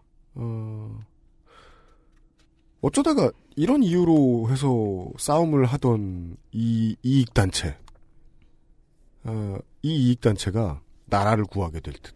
그러니까? 그렇죠. 네. 어, 저도 거기서 굉장히 감동적이었어요. 왜냐하면 지금 촛불 전국에서 시민들이 촛불 집회에 참여함으로써 스스로 시민 정신을 변화시키듯이 그 이화인들은 사실은 그 농성에 참여하는 그 과정 속에서 굉장히 많이 변이하는 과정이 아니었는가. 변했다. 예, 변이의 과정 그 자체라고 저는 보는데요. 랩업이다. 네, 거기에 중요한 사건이 두 가지가 있는데 네. 이제 그 중에 하나가 경찰 투입이죠. 경찰 투입. 음. 네. 음. 경찰을 투입하지 않고 사실은 일이 굉장히 그 느슨하게 진행됐다라면 음. 그리고 공권력이라는 걸 대하지 못했다면 나의 사적인 문제가 어떻게 공적인 음. 혹은 공권력 혹은 사회적인 것이 것과 연결이 되어 있는가에 대한 생각을 하지 못했겠죠. 아, 경찰력의 투입이라는 건 그런 메시지일 수 있었겠네요. 저 참여하셨던 분들에게. 아, 이게 국가와의 싸움일 수도 있구나. 네, 제가 자주 쓰는 표현이죠. 피부로 느껴진 정치. 네. 음. 그리고 자기네들이 잘못하지 않았는데도 이런 공권력이 남발될 수 있구나에 대한 처음의 경험이겠죠. 음, 그렇죠? 음. 분명히 우리는 잘못된 것에 대해서 싸우고 그 잘못된 지점은 스스로 그것을 고집했던 사람들이 고수했던 원칙인데 그 고수한 원칙을 당신들이 지키지 않았기 때문에 우리가 저항하는데 우리가 한 말도 아니고 말이죠. 네. 그런데 당신들이 공권력을 부르다니 여기에 대한 분노가 그 이화인들을 변화시킬 수밖에 없게 하는 굉장히 커다란 경험이었다. 이제 이렇게 보고 있고 실제로 경찰과의 그 대치 이후에 그 학생들이나 재학생들이나 졸업생들의 분노 지수는 더욱 올라가요. 공포스러워서 안 할 수도 있잖아요. 그렇죠. 그런데 분노 지수가 더 높아지는 계기가 되더라고요. 그죠. 그게 네. 이제 바깥에서 보기에도 되게 신기했습니다. 안 보고 살던 사람이 경찰 처음 보면 참 무섭단 말입니다. 음. 물론 87세대가 보기에는 아니 뭐 사지를 들어줬지 사지를 떼어갔냐. 죄송합니다. 다시 한번 이 자리를 빌어 망원임을 말씀드립니다. 정도의 반응이지만 예 처음 본 사람에게는 어, 충격이 크죠. 그렇죠. 네. 그것도 예. 그 군단, 경찰 군단이라는 거는 네. 그 충격은 1번 공포인 건 맞아요. 1번이 공포인 건 맞는데 그 공포에 지배당하지 않는 사람들이 간혹 있는데 어떻게 전체가 이렇게 되었나? 오히려 저는 그런 생각을 했어요. 제가 그때 87년도에 그 막 최루탄이 쏘아지고 막 그랬을 때 굉장히 공포스러웠거든요. 시위 자체가 전장이었을 때요. 네, 도망가고 싶었거든요. 음. 그래서 제가 슬쩍 물어봤어요. 아, 그 정도의 폭력은 아마 인생에 있어서 어떻게 보면 처음 거- 경험한 건데 그렇죠. 무섭지 않았냐. 음. 그러니까 대충 지금 최경희 총장이 어차피 8월 3일자로 대학 설립 철회 발표가 있었으니 음. 어 그냥 슬쩍 물러설 때가 아니냐. 휴전해도 되지 예. 않겠냐? 왜냐면은 너무 길어지면 니네만 힘들지 않겠느냐 슬쩍 음. 떠봤더니 아주 단호했어요. 음. 자신들한테 폭력을 취한 것은 절대로 용서할 수 없다예요. 음. 공포보다 분노 반응이 훨씬 더 강하더라고요. 정의가 아니라서 그런 거예요. 내가 옳은 일을 하는데 쟤네가 방해해라고 하면은 그렇게 분노하지 않을 수 있어요. 음. 근데 분명히 내부적인 싸움이었잖아요. 이대 내부의 싸움이었잖아요. 우리가 지금 우리 문제 가지고 우리가 싸우고 있는데 옆에서 음. 니네가 왜 끼어들어서 나한테 폭력을 행사해. 음. 그리고 그 다음 단계가 인실 주시죠. 여튼간에 예. 아, 그것도 굉장히 그럴 듯한 것 같아요. 왜냐면 음. 아까 말했듯이 이 초, 초기만 하더라도 음. 이대생들이 이 문제를 갖다가 내부적인 문제로만 딱 보기로 결정을 했기 때문에 네. 네. 실제로 자신들은 외부 세력에 의한 어떤 그 논, 배후 세력에 의해서 조정되지 않는다라는 걸 분명히 밝혔는데도 불구하고 음. 예전에 운동권이 당하는 것과 똑같은 방식으로 자기네들이 당하고 있잖아요. 음. 이제 이런 것에 대한 그 분노가 분명히 있었지 않았나 저는 네. 이런 생각이 좀 들거든요. 그렇기 때문에 더 분노한 거죠. 그렇죠. 어, 나는 내부 세력임을 분명히 했는데 너희 왜 우리 외부 세력 그 논리랑 똑같이 취급하느냐 이런 것도 되게 작용을 했을 것 같아요. 네. 뭐 여전히 뭐 들어도 저는 뭐 내부 구성원 당시의 내부 구성원들도 신기하고 있지 않을까 싶습니다. 네. 아까 예, 왜 그- 계속 싸우고 있을까? 과감한 축소를 해보면은 내가 우리 동네에 쓰레기 버리는 문제 해가지고 음. 우리 동네 길거리에 나가지고 깃발을 흔들면서 큰 소리를 쳐요. 그렇죠. 그때 옆집 아저씨가 주먹으로 때렸어요. 음. 그렇게 해서 나는 화보다 음. 내가 우리 엄마랑 싸우고 있는데 음. 옆집 아저씨가 갑자기 나를 쳐요. 이게 더 화나죠. 그렇죠. 왜 우리 문제인데 네가 예. 와서 그렇죠. 지금 바로 그런 거예요. 옆집 아저씨의 비리를 캐기 시작했다. 그렇죠. 그러니까 옆집 너는 뭐 하는 놈이냐. 아니 그- 확전. 실질적으로 일로. 이런 공권력에 의한 폭력을 경험하고 나서 사회적인 것과 자신들의 개인적인 문제가 어떻게 맞닿아 있는지 비로소 굉장히 집중적으로 고민하기 시작했다라는 거죠. 네. 쟤네가 왜 치지? 네. 음. 그러면 모든 게 설명이 되는 게 이때 그런 문제로 이대가 고민했을 것이 그러니까 놀라워했을 것이 여인들 여인들이 그, 당시 놀라고 고민하고 했던 변화가 올 겨울에 우리 국민들에게 일어난 변화니까요. 음, 그렇습니다. 그렇죠. 예. 그렇죠. 예. 네. 아 이것들이 나를 놀려먹는다고 정치를 저렇게 하고 있었구나. 음. 예. 그리고 이제 그것이 이어진 게 바로 아까 말씀드렸듯이 어 총학생회 3일을 딱 경찰에서 지목을 하고 일단 사건이 터지자 음.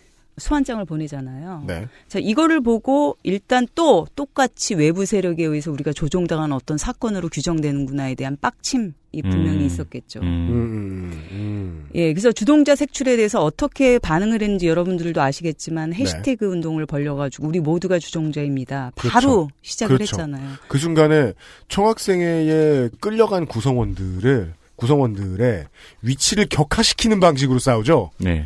쟤들도 우리랑 똑같은데 세 명을 뭐하러 잡아가? 그렇죠. 예. 그리고 그건 사실이기도 하고 주동한 바가 없거든요. 근데 그렇죠. 주동하였다라는 그 논리에 의해서 그렇게 폄하되는 것 자체가 자기네들도 보기에는 굉장히 이건 말도 안 되는 거죠 지금. 그러니까 풀어줘는 풀어줘는 중요하지만 풀어줘는 부차적이고 우리는 너네가 보는 그런 사람들이 아니야 오해하지 마. 그렇죠. 그렇죠. 음.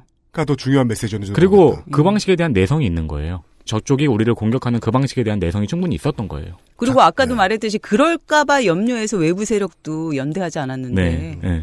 어 그런데 똑같은 논리로 우리를 갖다 취급한단 말이야. 이게 음. 분명히 작용을 했겠죠. 네. 네. 그리고 이제 세 번째 사건이 여러분들도 다 잘 아시고 우리 온 국민이 다 알게 된 네. 정유라와 관련된 최순실 게이트가 굉장히 지난하게 총장 사태를 갖다가 주장하면서 공간 점거 농성을 이어가고 있을 때 터져 나온 거고요. 예. 네. 이때 비로소 어떤 이슈가 뜨냐면 그 전까지는 내부적이었던 이슈가 해방 이화까지는 내부적이죠. 음. 근데 비리 척결과 관련해서는 사회적인 것과 분명히 관련이 되어 있구나. 라는 것에 대한 인식으로 이제 완전히 음. 그죠. 상승이 된 거죠. 그러니까 그 이후부터 이화만 해병 해방시키려 들지 않습니다. 그러니까 이 예. 과정을 전형화시키면은 마치 한 개인이 한 개인이 정치적인 활동을 하게 되는 것까지 움직임하고 비슷할 것 같아요. 그렇죠. 네. 그러니까 한 개인이 의식화 소식 옛날에는 의식화라는 말이 있었잖아요. 그러니까 의식화 될 때 그 과정이 사실은 고스란히 담겨진 그 과정이 아닐까 저는 그런 생각을 음. 좀 해봤어요. 그럼에도 불구하고 결과적으로는 좀 다르기는 했지만요. 네. 네. 네, 그래서 정유라 특혜 진상 규모 어, 규명의 구호를 외치기 시작하고요. 음. 그 마지막에 교수들의 해임 촉구 기자회견에서 교수들이 사회 비판을 했을 때 굉장히 5천여 명의 그 이화 여대 학생들이 거기에 환호로 답을 하게 됩니다. 네. 굉장히 감동적인 순간이고요. 바로 이 순간에 내부적인 것과 외부적인 것 그리고 어, 우리는 정치적으로 어, 하지 않고 굉장히 순수하게 할 거야. 음. 순수성과 정치성, 그다음에 학내 문제냐 사회 문제냐 이런 거 구분이 다 없어지게 됩니다. 음. 음. 그리고 본인들도 아, 이 문제가 얽혀 있구나라는 인식에 이제 도달을 하게 되는 거죠. 안 그랬으면 거기서 환호할 수가 없죠. 우리가 생각한 처음에 생각한 합리적인 것이 정의로 나아간 거죠 지금. 그러네요. 이 합리적인 것의 구현을 위해서는 사회 전체의 합리성이라는 것이 어떻게 다시 성찰되어야 하는가의 문제를 음. 같이 생각하게 된 거죠. 그러네요. 진짜 네. 말씀처럼 감동적이네요. 네, 굉장히 감동적이었고 그래서 이때 마지막 날 그러니까 이 총장이 사퇴하던 날 음. 그리고 교수들의 그 해임 촉구 기자회견이 있던 날 네. 어, 그때 라이브 동영상에 뭐라고 막 올라왔었냐면 저는 아직도 잊지 못하는데 너무너무 감동적이었고 많은 사람들이 거기 울더라고요. 음. 그러면서 근데 이대생들한테 뭐라고 근데 촉구를 했냐면 음. 자, 이 기운 그대로 광화문으로 뭐 이렇게 어? 네. 무리한 주장을 마구 벤치. 근데 그 라이브를 같이 보고 있던 제가 보기에는 이제 네. 몇몇 이대생들로 추정되시는 분이 음. 일단 우리는 여기서 정리합니다. 음. 광화문의 문제는 또다시 광화문에서 새롭게 출발할 수 있게 바랍니다라는 광화문에 5천 명분의 출장 부패를 차려놓지 않은 이상 왜냐하면 그 순간 이제 어, 익명성으로 하나로 뭉쳐져 있던 이대생 전체는 광화문에 나갔더니 어, 개인인 것처럼 되니까 그렇죠. 그 개인이 영웅이 되면 안 되잖아요. 그리고 광화문에 나가면은 광화문에 있던 이대생이 아니고 국민이지. 그렇죠. 그러니까 스케일이 다른 문제가 되는 것은 다시 생각해 보자 바로 이 메시지인 거죠. 이거는 사회적인 것과 개인적인 영- 것이 연관이 안 되어 있다라는 것의 뜻이 아니라 네. 어 그것은 앞으로 스케일이 다른 음. 그그 전국에서 또 다시 시작되어야 할 일입니다라는 것에 대한 메시지인 거죠. 그러니까 교문 열고 나가서 나라를 변화시키고자 하는 무언가에 참여하고 싶으면 나는 이대생 자격이 아니라 국민의 자격으로 나갈 그렇죠. 것이다. 바로 그 메시지. 그게 진짜 너무 그러니까 이게 이제- 이제 는 당연하게 이해가 되네요. 그랬으면 만약에 거기에서 그 처음에 제가 제가 말씀드린 아 벤치 맞을 그 발언이 받아들여졌으면 모든 게 앞뒤가 안 맞아 버려요. 맞아요. 광화문에 해방이와의 깃발이 펄럭였을 거 아닙니까? 음. 그렇죠. 그리고 이상하지. 그 그러면 그 누구 여- 외부인이 보는 거에는 그렇게 보일 수 있죠. 그 이화여대의 힘을 다른 쪽에서 이용하고 있다. 거기까지도 그러니까 자꾸 이게 그 윤세민 기자가 내성 내성 하니까 무슨 종의 진화를 보는 것 같아요. 네. 아 궁금했던 것들이 많이 풀렸습니다. 네. 네. 아, 광고 듣고 좀 결혼에 대해서 얘기를 좀 해보죠. XSFM입니다. 언제까지나 마지막 선택. 아로니아 침. 고통받는 사람들을 위해 60일의 건강보험증 캠페인에 참여해주세요. 당신의 참여가 제도를 바꾸는 시작입니다. 아름다운 재단. 네. 이화여대는 그러했습니다. 그게 누구인지 밝힐 이유도 없는 게시판 유저. 이화여대생이 아닐지도 몰라요. 아니 그럼 가입이 안 될걸요? 예? 그런 사이트는 그런 가입이 안 될걸요? 몰래 가입했는지도 몰라요. 어, 그렇죠. 뭐 거짓말일지도 몰라요. 방법은 많죠. 중요하지 않아요. 여튼 어떤 랜덤한 개인이 깊이 가지고 있던 불만을 어떤 사람들이 공감을 하기 시작했고 오프라인에서 싸움을 시작할 만큼 공감할 사람들이 많이 늘어났다. 음. 예. 그리고 그것을 이루기 위해 armory에서 필요한 것들을 끄집어내는 기술들이 점점 늘어났다. 네. 예. 그리고 그 결론은 그러니까 온라인에서 그런 식으로 활동하자는 결론은 사실 인터넷 커뮤니티의 진화 과정하고 진화 과정의 결과거든요. 그러니까 이제는 인터넷 커뮤니티 하는 사람들이 알아요. 정모하면 그 커뮤니티 없어진다는 거.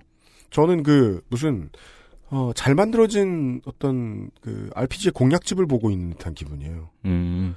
그러니까 플레이어가 이기기 위해서는 공략집에서는 내가 맞서는 세상이 잘 해석돼 있어야 되잖아요. 네. 저 NPC하고 거래하지 말 것. 음. 저기 가서 지금 싸우지 말 것. 그러니까 아 이 게임은 이거구나라는 그 관통하는 규칙이 하나 있어야죠. 예. 개인주의가 중요하지 않고 합리성이 중요하지 않은 싸움은 이기지 않고자 싸우는 경우가 많아요. 음, 음, 내가 중간에 죽고자. 음. 음, 네, 그건 전쟁광이죠. 네, 예. 그리고 이게 이 싸움은 끝판왕까지 가려고 한 싸움이었다. 네, 네. 어, 정해져 있는 운명이었는지도 모르겠다. 음. 네. 예. 저는 그 전투력에 굉장히 놀랐어요. 아까 말했듯이. 그 공포일 수도 있었는데 그것을 분노로 상승시키는 것 자체도 굉장히 놀라웠을 뿐만 아니라 아까 말씀드렸듯이 음, 중간에 자꾸 터져 나오는 그런 사회적인 이슈에 자신들의 문제를 연결시켜 가면서 변이하는 과정들이 분명히 있었고 네.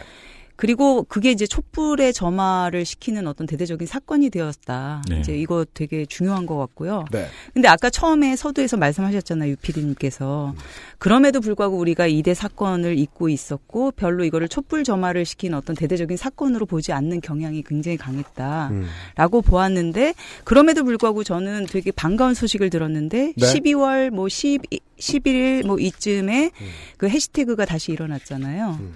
촛불 집회가 굉장히 어, 활성화되던 이 시점에 네. 이화여대 감사합니다. 음. 라는 해시태그가 돌기 시작을 했고요. 음. 음. 근데 되게 아이러니하게도 그때 총학생 회장은 검찰에 송치되고 있었어요. 맞습니다. 여전히. 그러니까 이제 페인트 모션인 거죠 경찰들의 뭐라도 해야 되니까 제가 음흠. 보기에는 맞아요. 이제 구형이 될지 아니면 정말로 구속이 될지 그건 잘 모르겠지만 음. 저는 또 다시 운동을 일으켜가지고 그거를 막을 수 있다라고 보거든요. 경찰 측에선 당황하고 있는 거죠. 예 어떻게 될지 몰라. 요 주동자가 없는 이런 운동에 대해서. 그렇죠. 그래서 그 당시에 참여했던 모든 이제 평등했던 구성원들 혹은 뭐 지금 잡혀가 있는 기소가 된 상태인 학생회의 멤버들 마저 다 비슷한 이런 걱정을 할 수도 있지 않을까요? 저걸 커리어로 삼아서 제가 정치하면 좀 그런데. 음. 그죠. 예. 우리가 원하던 미래상은 아닌데. 그건 아마 근데 저격글이 엄청 올라올 거예요. 그렇게 되면은. 크럴이라 봅니다. 네. 지금 되게 재밌는 것은 이대에서도 개인적인 스타가 나타나기보다는 이대 전체가 스타가 음. 됐듯이 네. 촛불 집회에서도 이렇다 할 만한 개인적인 어떤 스타가 나타나는 걸 굉장히 경계하고 있다라는 생각이 저는 좀 들거든요. 네. 김용옥 씨 욕 얼마나 많이 먹었습니까? 네, 굉장히 길게 발언해가지고요. 네. 거기 뭐 강연장도 아닌데. 오디오 다 뺏어가고 툭하면 중국 빨고 그게 싫다는 게 아니야. 그저 저는 이거 평생 악플 달며 살아온 한 평생을 돌이켜 보면 그게 제일 불쾌했던 거예요. 그래 너는 이런 사정이 있어서 이런 걸로 유명해졌고 넌 저런 사정이 있어서 저런 걸로 유명해졌지. 네 개인의 사정이 있어서 무슨 불만을 가지고 뭘 했기 때문에 유명해졌고 다 알아. 나도 개인인데 나도 내 불만이 있고 나도 음. 내가 이루고 싶은 게 있는데 넌 개인이 뭘 얼마나 얻었길래 지면에서 이렇게 폭력을 휘두르냐? 지면 폭력이지. 네가 이렇게 많이 나오는 건. 그 생각 진짜 많이 했었어요. 예. 어떻게든 이 상황을 갖다가 자신을 그 PR하기 위한 기회로 삼는 사람들은 있죠. 네. 네. 근데 문제는 뭐냐면 시민들이 이제 더 이상 그런 것에 크게 호응하지 않고 있다는 게 굉장히 고무적인 일인 것 같고요. 그 이유가 오늘 나왔고요. 네. 예. 특히나 정치적인 일을 하시는 분들이 과연 어떠한 태도로 이제는 임해야 되는가에 대해서 이대 사건과 촛불 집회가 연장선상에서 그걸 보여줬다고 생각하는데 네. 이대 사건회 같은 경우에는 총학생회가 그냥 대 표성을 띠는 게 아니라 그냥 1인이 되었거든요. 정말 음. 마스크를 쓴 1인. 그 특별한 1인이 아니라 그냥 1인인 것에 만족을 하면서 음. 끝까지 연대했다라는 거죠. 네. 예, 그리고 여기서 각종 자원봉사 활동을 하거나 각종 어떤 그 도움을 주신 분들도 그냥 1인이었다라는 거죠. 음.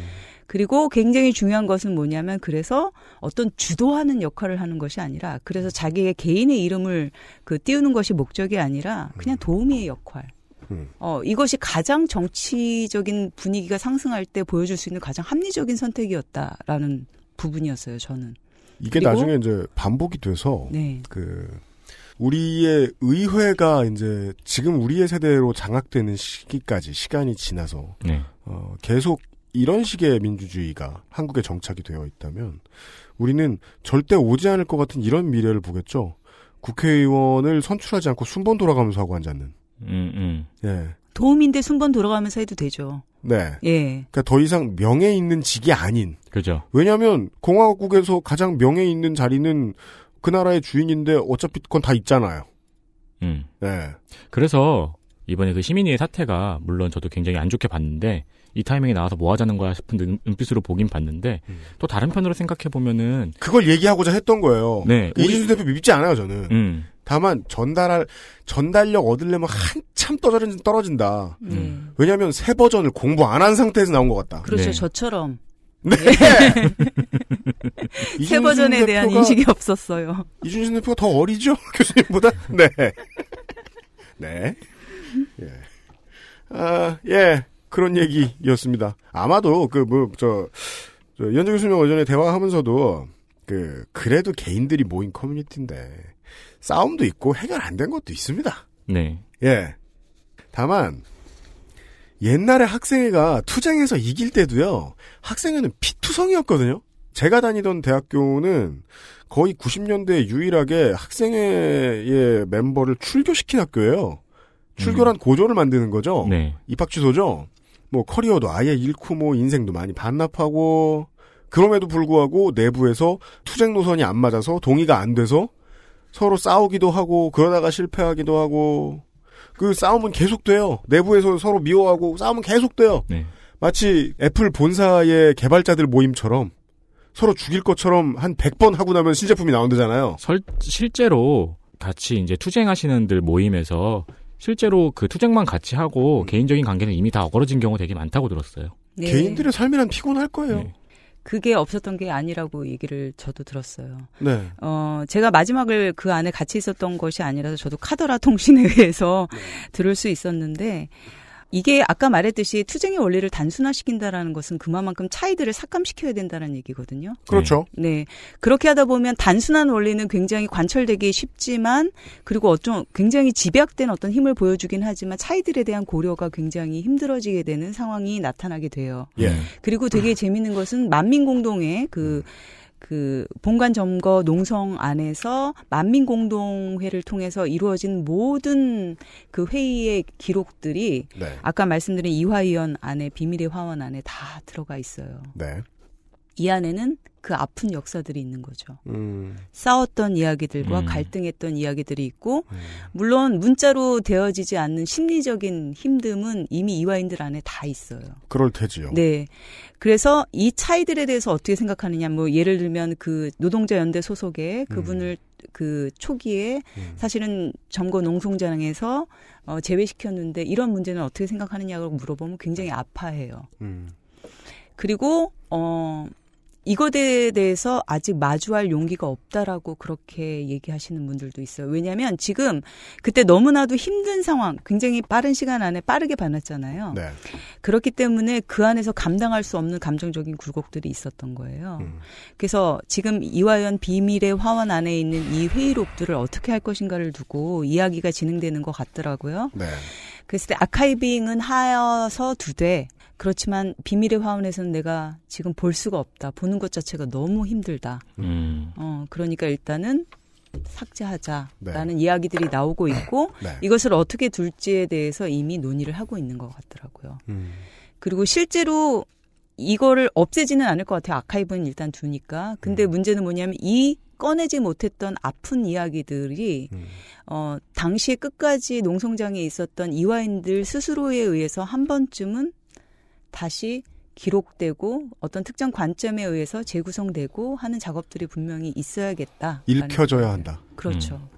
근데 지금 아까 말했듯이 그 차이를 어떻게 할 것인가를 두고 벌어졌던 그 갈등 때문에 어 굉장히 힘들어하고 아, 있어요. 네. 네. 그 아마도 지금 그 이화위원 비밀의 화원이라는 곳에 저장이 되어 있는 그 기록물 게시물들의 모임들은 새로운 이제 민주주의라는 프로그램에 대한 개발기 음. 혹은 뭐 버그 리포트 네. 이런 것들이 될 수 있을 텐데 그렇죠.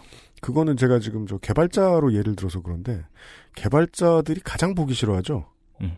자기 버그 리포트. 음. 진짜 고통스럽거든. 그걸 또 오늘 아침에 일어나서 봤는데 밤을 샌 기분이 든다는. 그렇죠. 네, 네. 예. 네. 음. 낱낱이 작은 실수들도 다 복귀되어 있을 거고. 네. 그렇죠. 그런 것들을 마주한다는 게 아직 시간적으로는 너무 이른 것 같다라는 생각을 하시는 거죠. 나를 부정하고 싶은 마음 및 상대에 대해서 잊어버렸던 분노 같은 것들, 혹은 내부에 대해서 네. 음. 그런 것들이 어딘가에 저장돼 있을 것이다. 그렇죠. 근데 바깥에서 듣는 사람은 저 소스 코드를 왜 공개 안 해? 이기적이니까요. 안 당해봐서. 음. 음. 그러니까 당해 보시든지요, 그럼 한번. 그러니까 말이에요. 근데 저는 네. 적정 시점에서 그 아카이빙 된 것들이 역사화 되리라고 봐요. 음. 네. 그리고 기다려주는 게 가장 큰 미덕이다. 아 그렇죠. 네. 그렇죠. 우리가 주인이 아닌데 뭘 요구해요. 네. 네. 상처는 시간이 낫게 하죠. 예. 음. 예. 그리고 예. 음. 그 시간이 또 상처를 바로 볼 수 있게 하고요. 네. 그리고 아까 지금 차이에 대한 것은 그냥 그 당시의 일뿐만 아니라 음. 그이 모든 사건들이 진행되고 그리고 촛불 집회로 이어지는 이 순간에도 사실은 있는 것 같아요. 아까 우리가 음. 얘기했던 것이 무엇이었냐면 가장 개인적인 것이 가장 사회적일 수도 있고 그것이 가장 정치적인 것과 연결이 될 때더 음. 큰 폭발력을 지닐 수 있고 그게 진짜 솔직한 사회적인 투쟁의 시발점이다 이런 얘기들이었잖아요. 네. 네, 그럼에도 불구하고 그 시발점이 되었던 공정한 경쟁을 어떻게 이룰 것인가, 음. 내지는 공정한 경쟁 자체를 갖다가 강조하는 것이 과연 옳은 것인가, 음. 뭐 이런 문제들 갖고는 여전히 의견의 차이들은 있는 것 같아요. 음. 왜냐하면 어떤 사람들은 굉장히 급진적인 입장에서 네. 공정한 경쟁 그 자체는 신자유주의 시대인 한 우리한테는 주어지지 않는다. 음. 체제 변혁을 아직도 사- 생각하는 사람들이 있고 음. 그리고 공정한 경쟁이 사실은 그래도 신자유주의적인 어떤 사회 안에서 이루어져야 된다는 아주 느슨한 그런 생각을 가진 사람들 도 있고 음. 그 스펙트럼은 굉장히 넓은 것 같거든요. 네. 네, 그래서 이 문제에 대해서는 사실은 아직 풀리지 않고 있고, 네. 그러니까 우리가 지금까지 한 것은 그냥 시민혁명 정도다. 음. 네, 정도가 이 오늘의 마무리 멘트가 될 것 같다는 생각이 들어요. 네. 그렇습니다. 네. 이제까지 온 길과 네. 예. 어, 남은 버그들에 대한 이야기를 정리를 해봤습니다. 예. 어, 독일하면 철학이죠. 네. 소세지하고 맥주하고 철학이죠. 엔진하고 철학이죠. 아 엔진이 있구나. 네. 바깥에서 구경했지만 저희들보다 훨씬 가까운 거리에서 구경하고 오신 네. 어, 이화대 도- 도고동문학과 87학번 이현재 동문이셨습니다. 전직 꼰대였다가 그렇습니다. 네. 예. 리본이라 그러죠? 음, 의식 네. 의식화되었죠. 네. 해방된 꼰대. 네. 네. 어, 여성문화이론연구소 이현재 대표를 모셨습니다. 나중에 또 뵐 일이 있길 바랍니다. 오늘 나와주셔서 감사합니다. 네, 안녕히 계세요. XSFM입니다. 면역 과민 반응 개선용 건강 기능 식품 알렉스. 면역 과민 반응 개선 기능으로 국내 최초 식약처 개별 인정을 받았습니다. 써보신 분들의 반응을 알아보세요.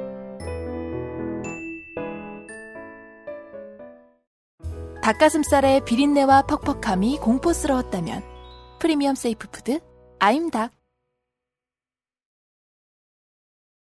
아, 네. 그 교수님 이 글이 언제 어디에 기고하신 거죠?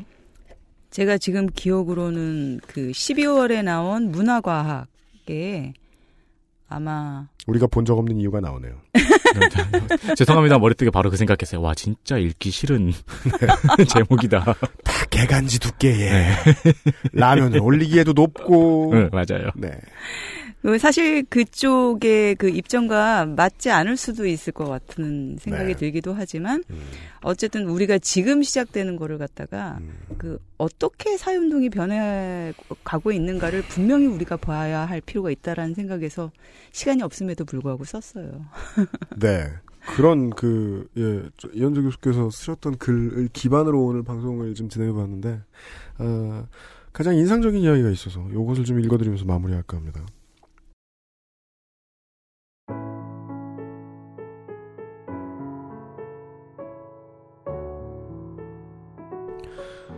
물론 이 과정에서 몇몇 재학생들은 여전히 학생총회 소집을 위한 서명운동이 특정 운동권만의 활동이라고 비판하기도 했지만 공정한 경쟁의 원칙을 버젓이 위반한 이 사건에 분노한 대부분의 이화인들은 누가 이 문제를 제기하고 주도하는가에 관계없이 함께 연대하였다. 이화인들은 총장 퇴진과 함께 농성을 정리하고 최순실 게이트는 학내 차원의 문제가 아님을 분명히 했지만 이것은 자신의 이해관계가 정권의 비리와 얽혀 있음을 부정하는 말이 아니다. 인터뷰에서 한 졸업생은 다음과 같이 말한다. 성주 시민이 사드 배치를 다른 곳에 하는 것을 받아들이는 걸 보면 안타깝다. 그들은 자신의 이해가 사회적인 것과 연결되어 있음을 충분하게 인식하지 못한 것 같다. 돌이켜보니 우리 역시 처음에는 그걸 충분히 몰랐던 것 같다. 최순실과 연관된 정부에 대한 비판은 이화의 차원이 아니라 시민의 차원에서 진행되어야 할 것이지만 여기에도 많은 뜻을 같이 하는 이화인들은 나설 것이다. 봄은요, 마지막에 이화인이라는 단어는 제가 결국 아까 어거지로 밀어넣고자 했던 시민이라는 단어와 동일한 느낌이에요. 음. 맞습니다. 예. 정말 간파를 하셨네요. 네.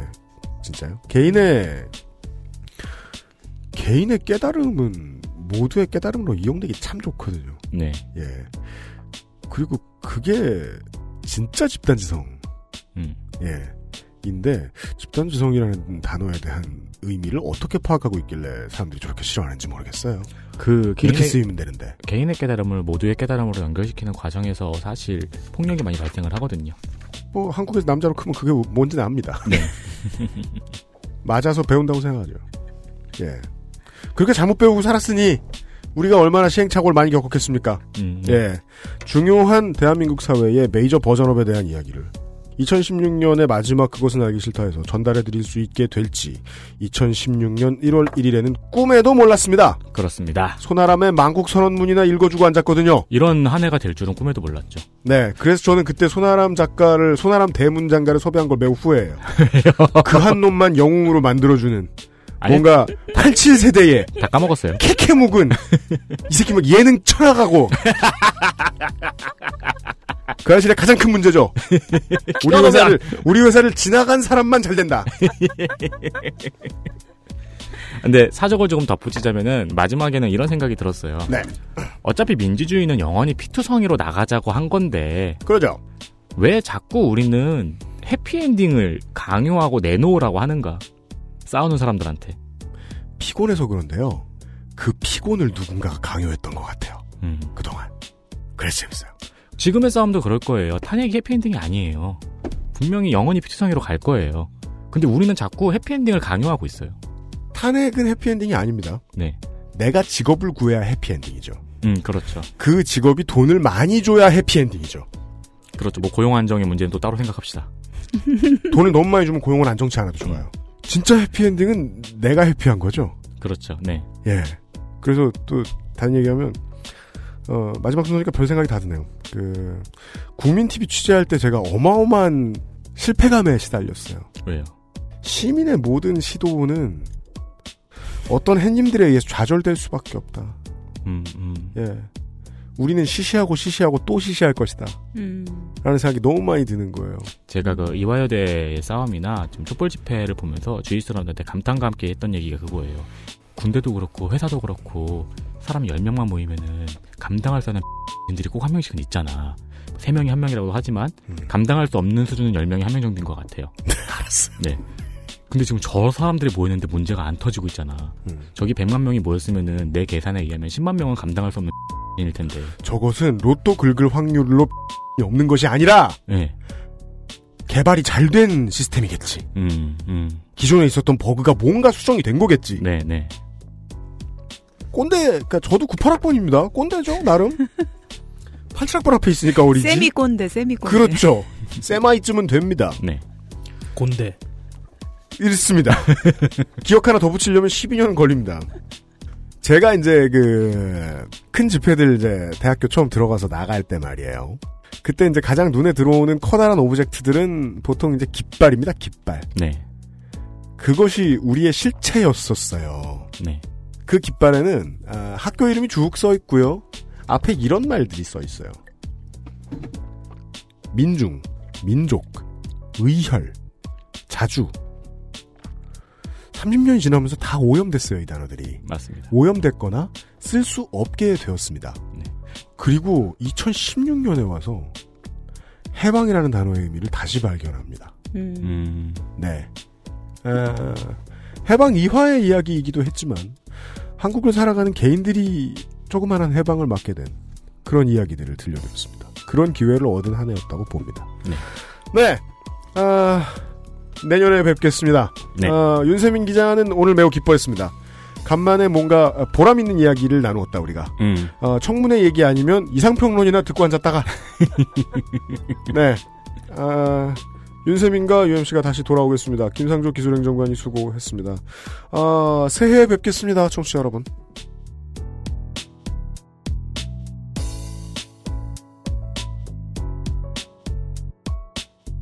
XSFM입니다. I D W K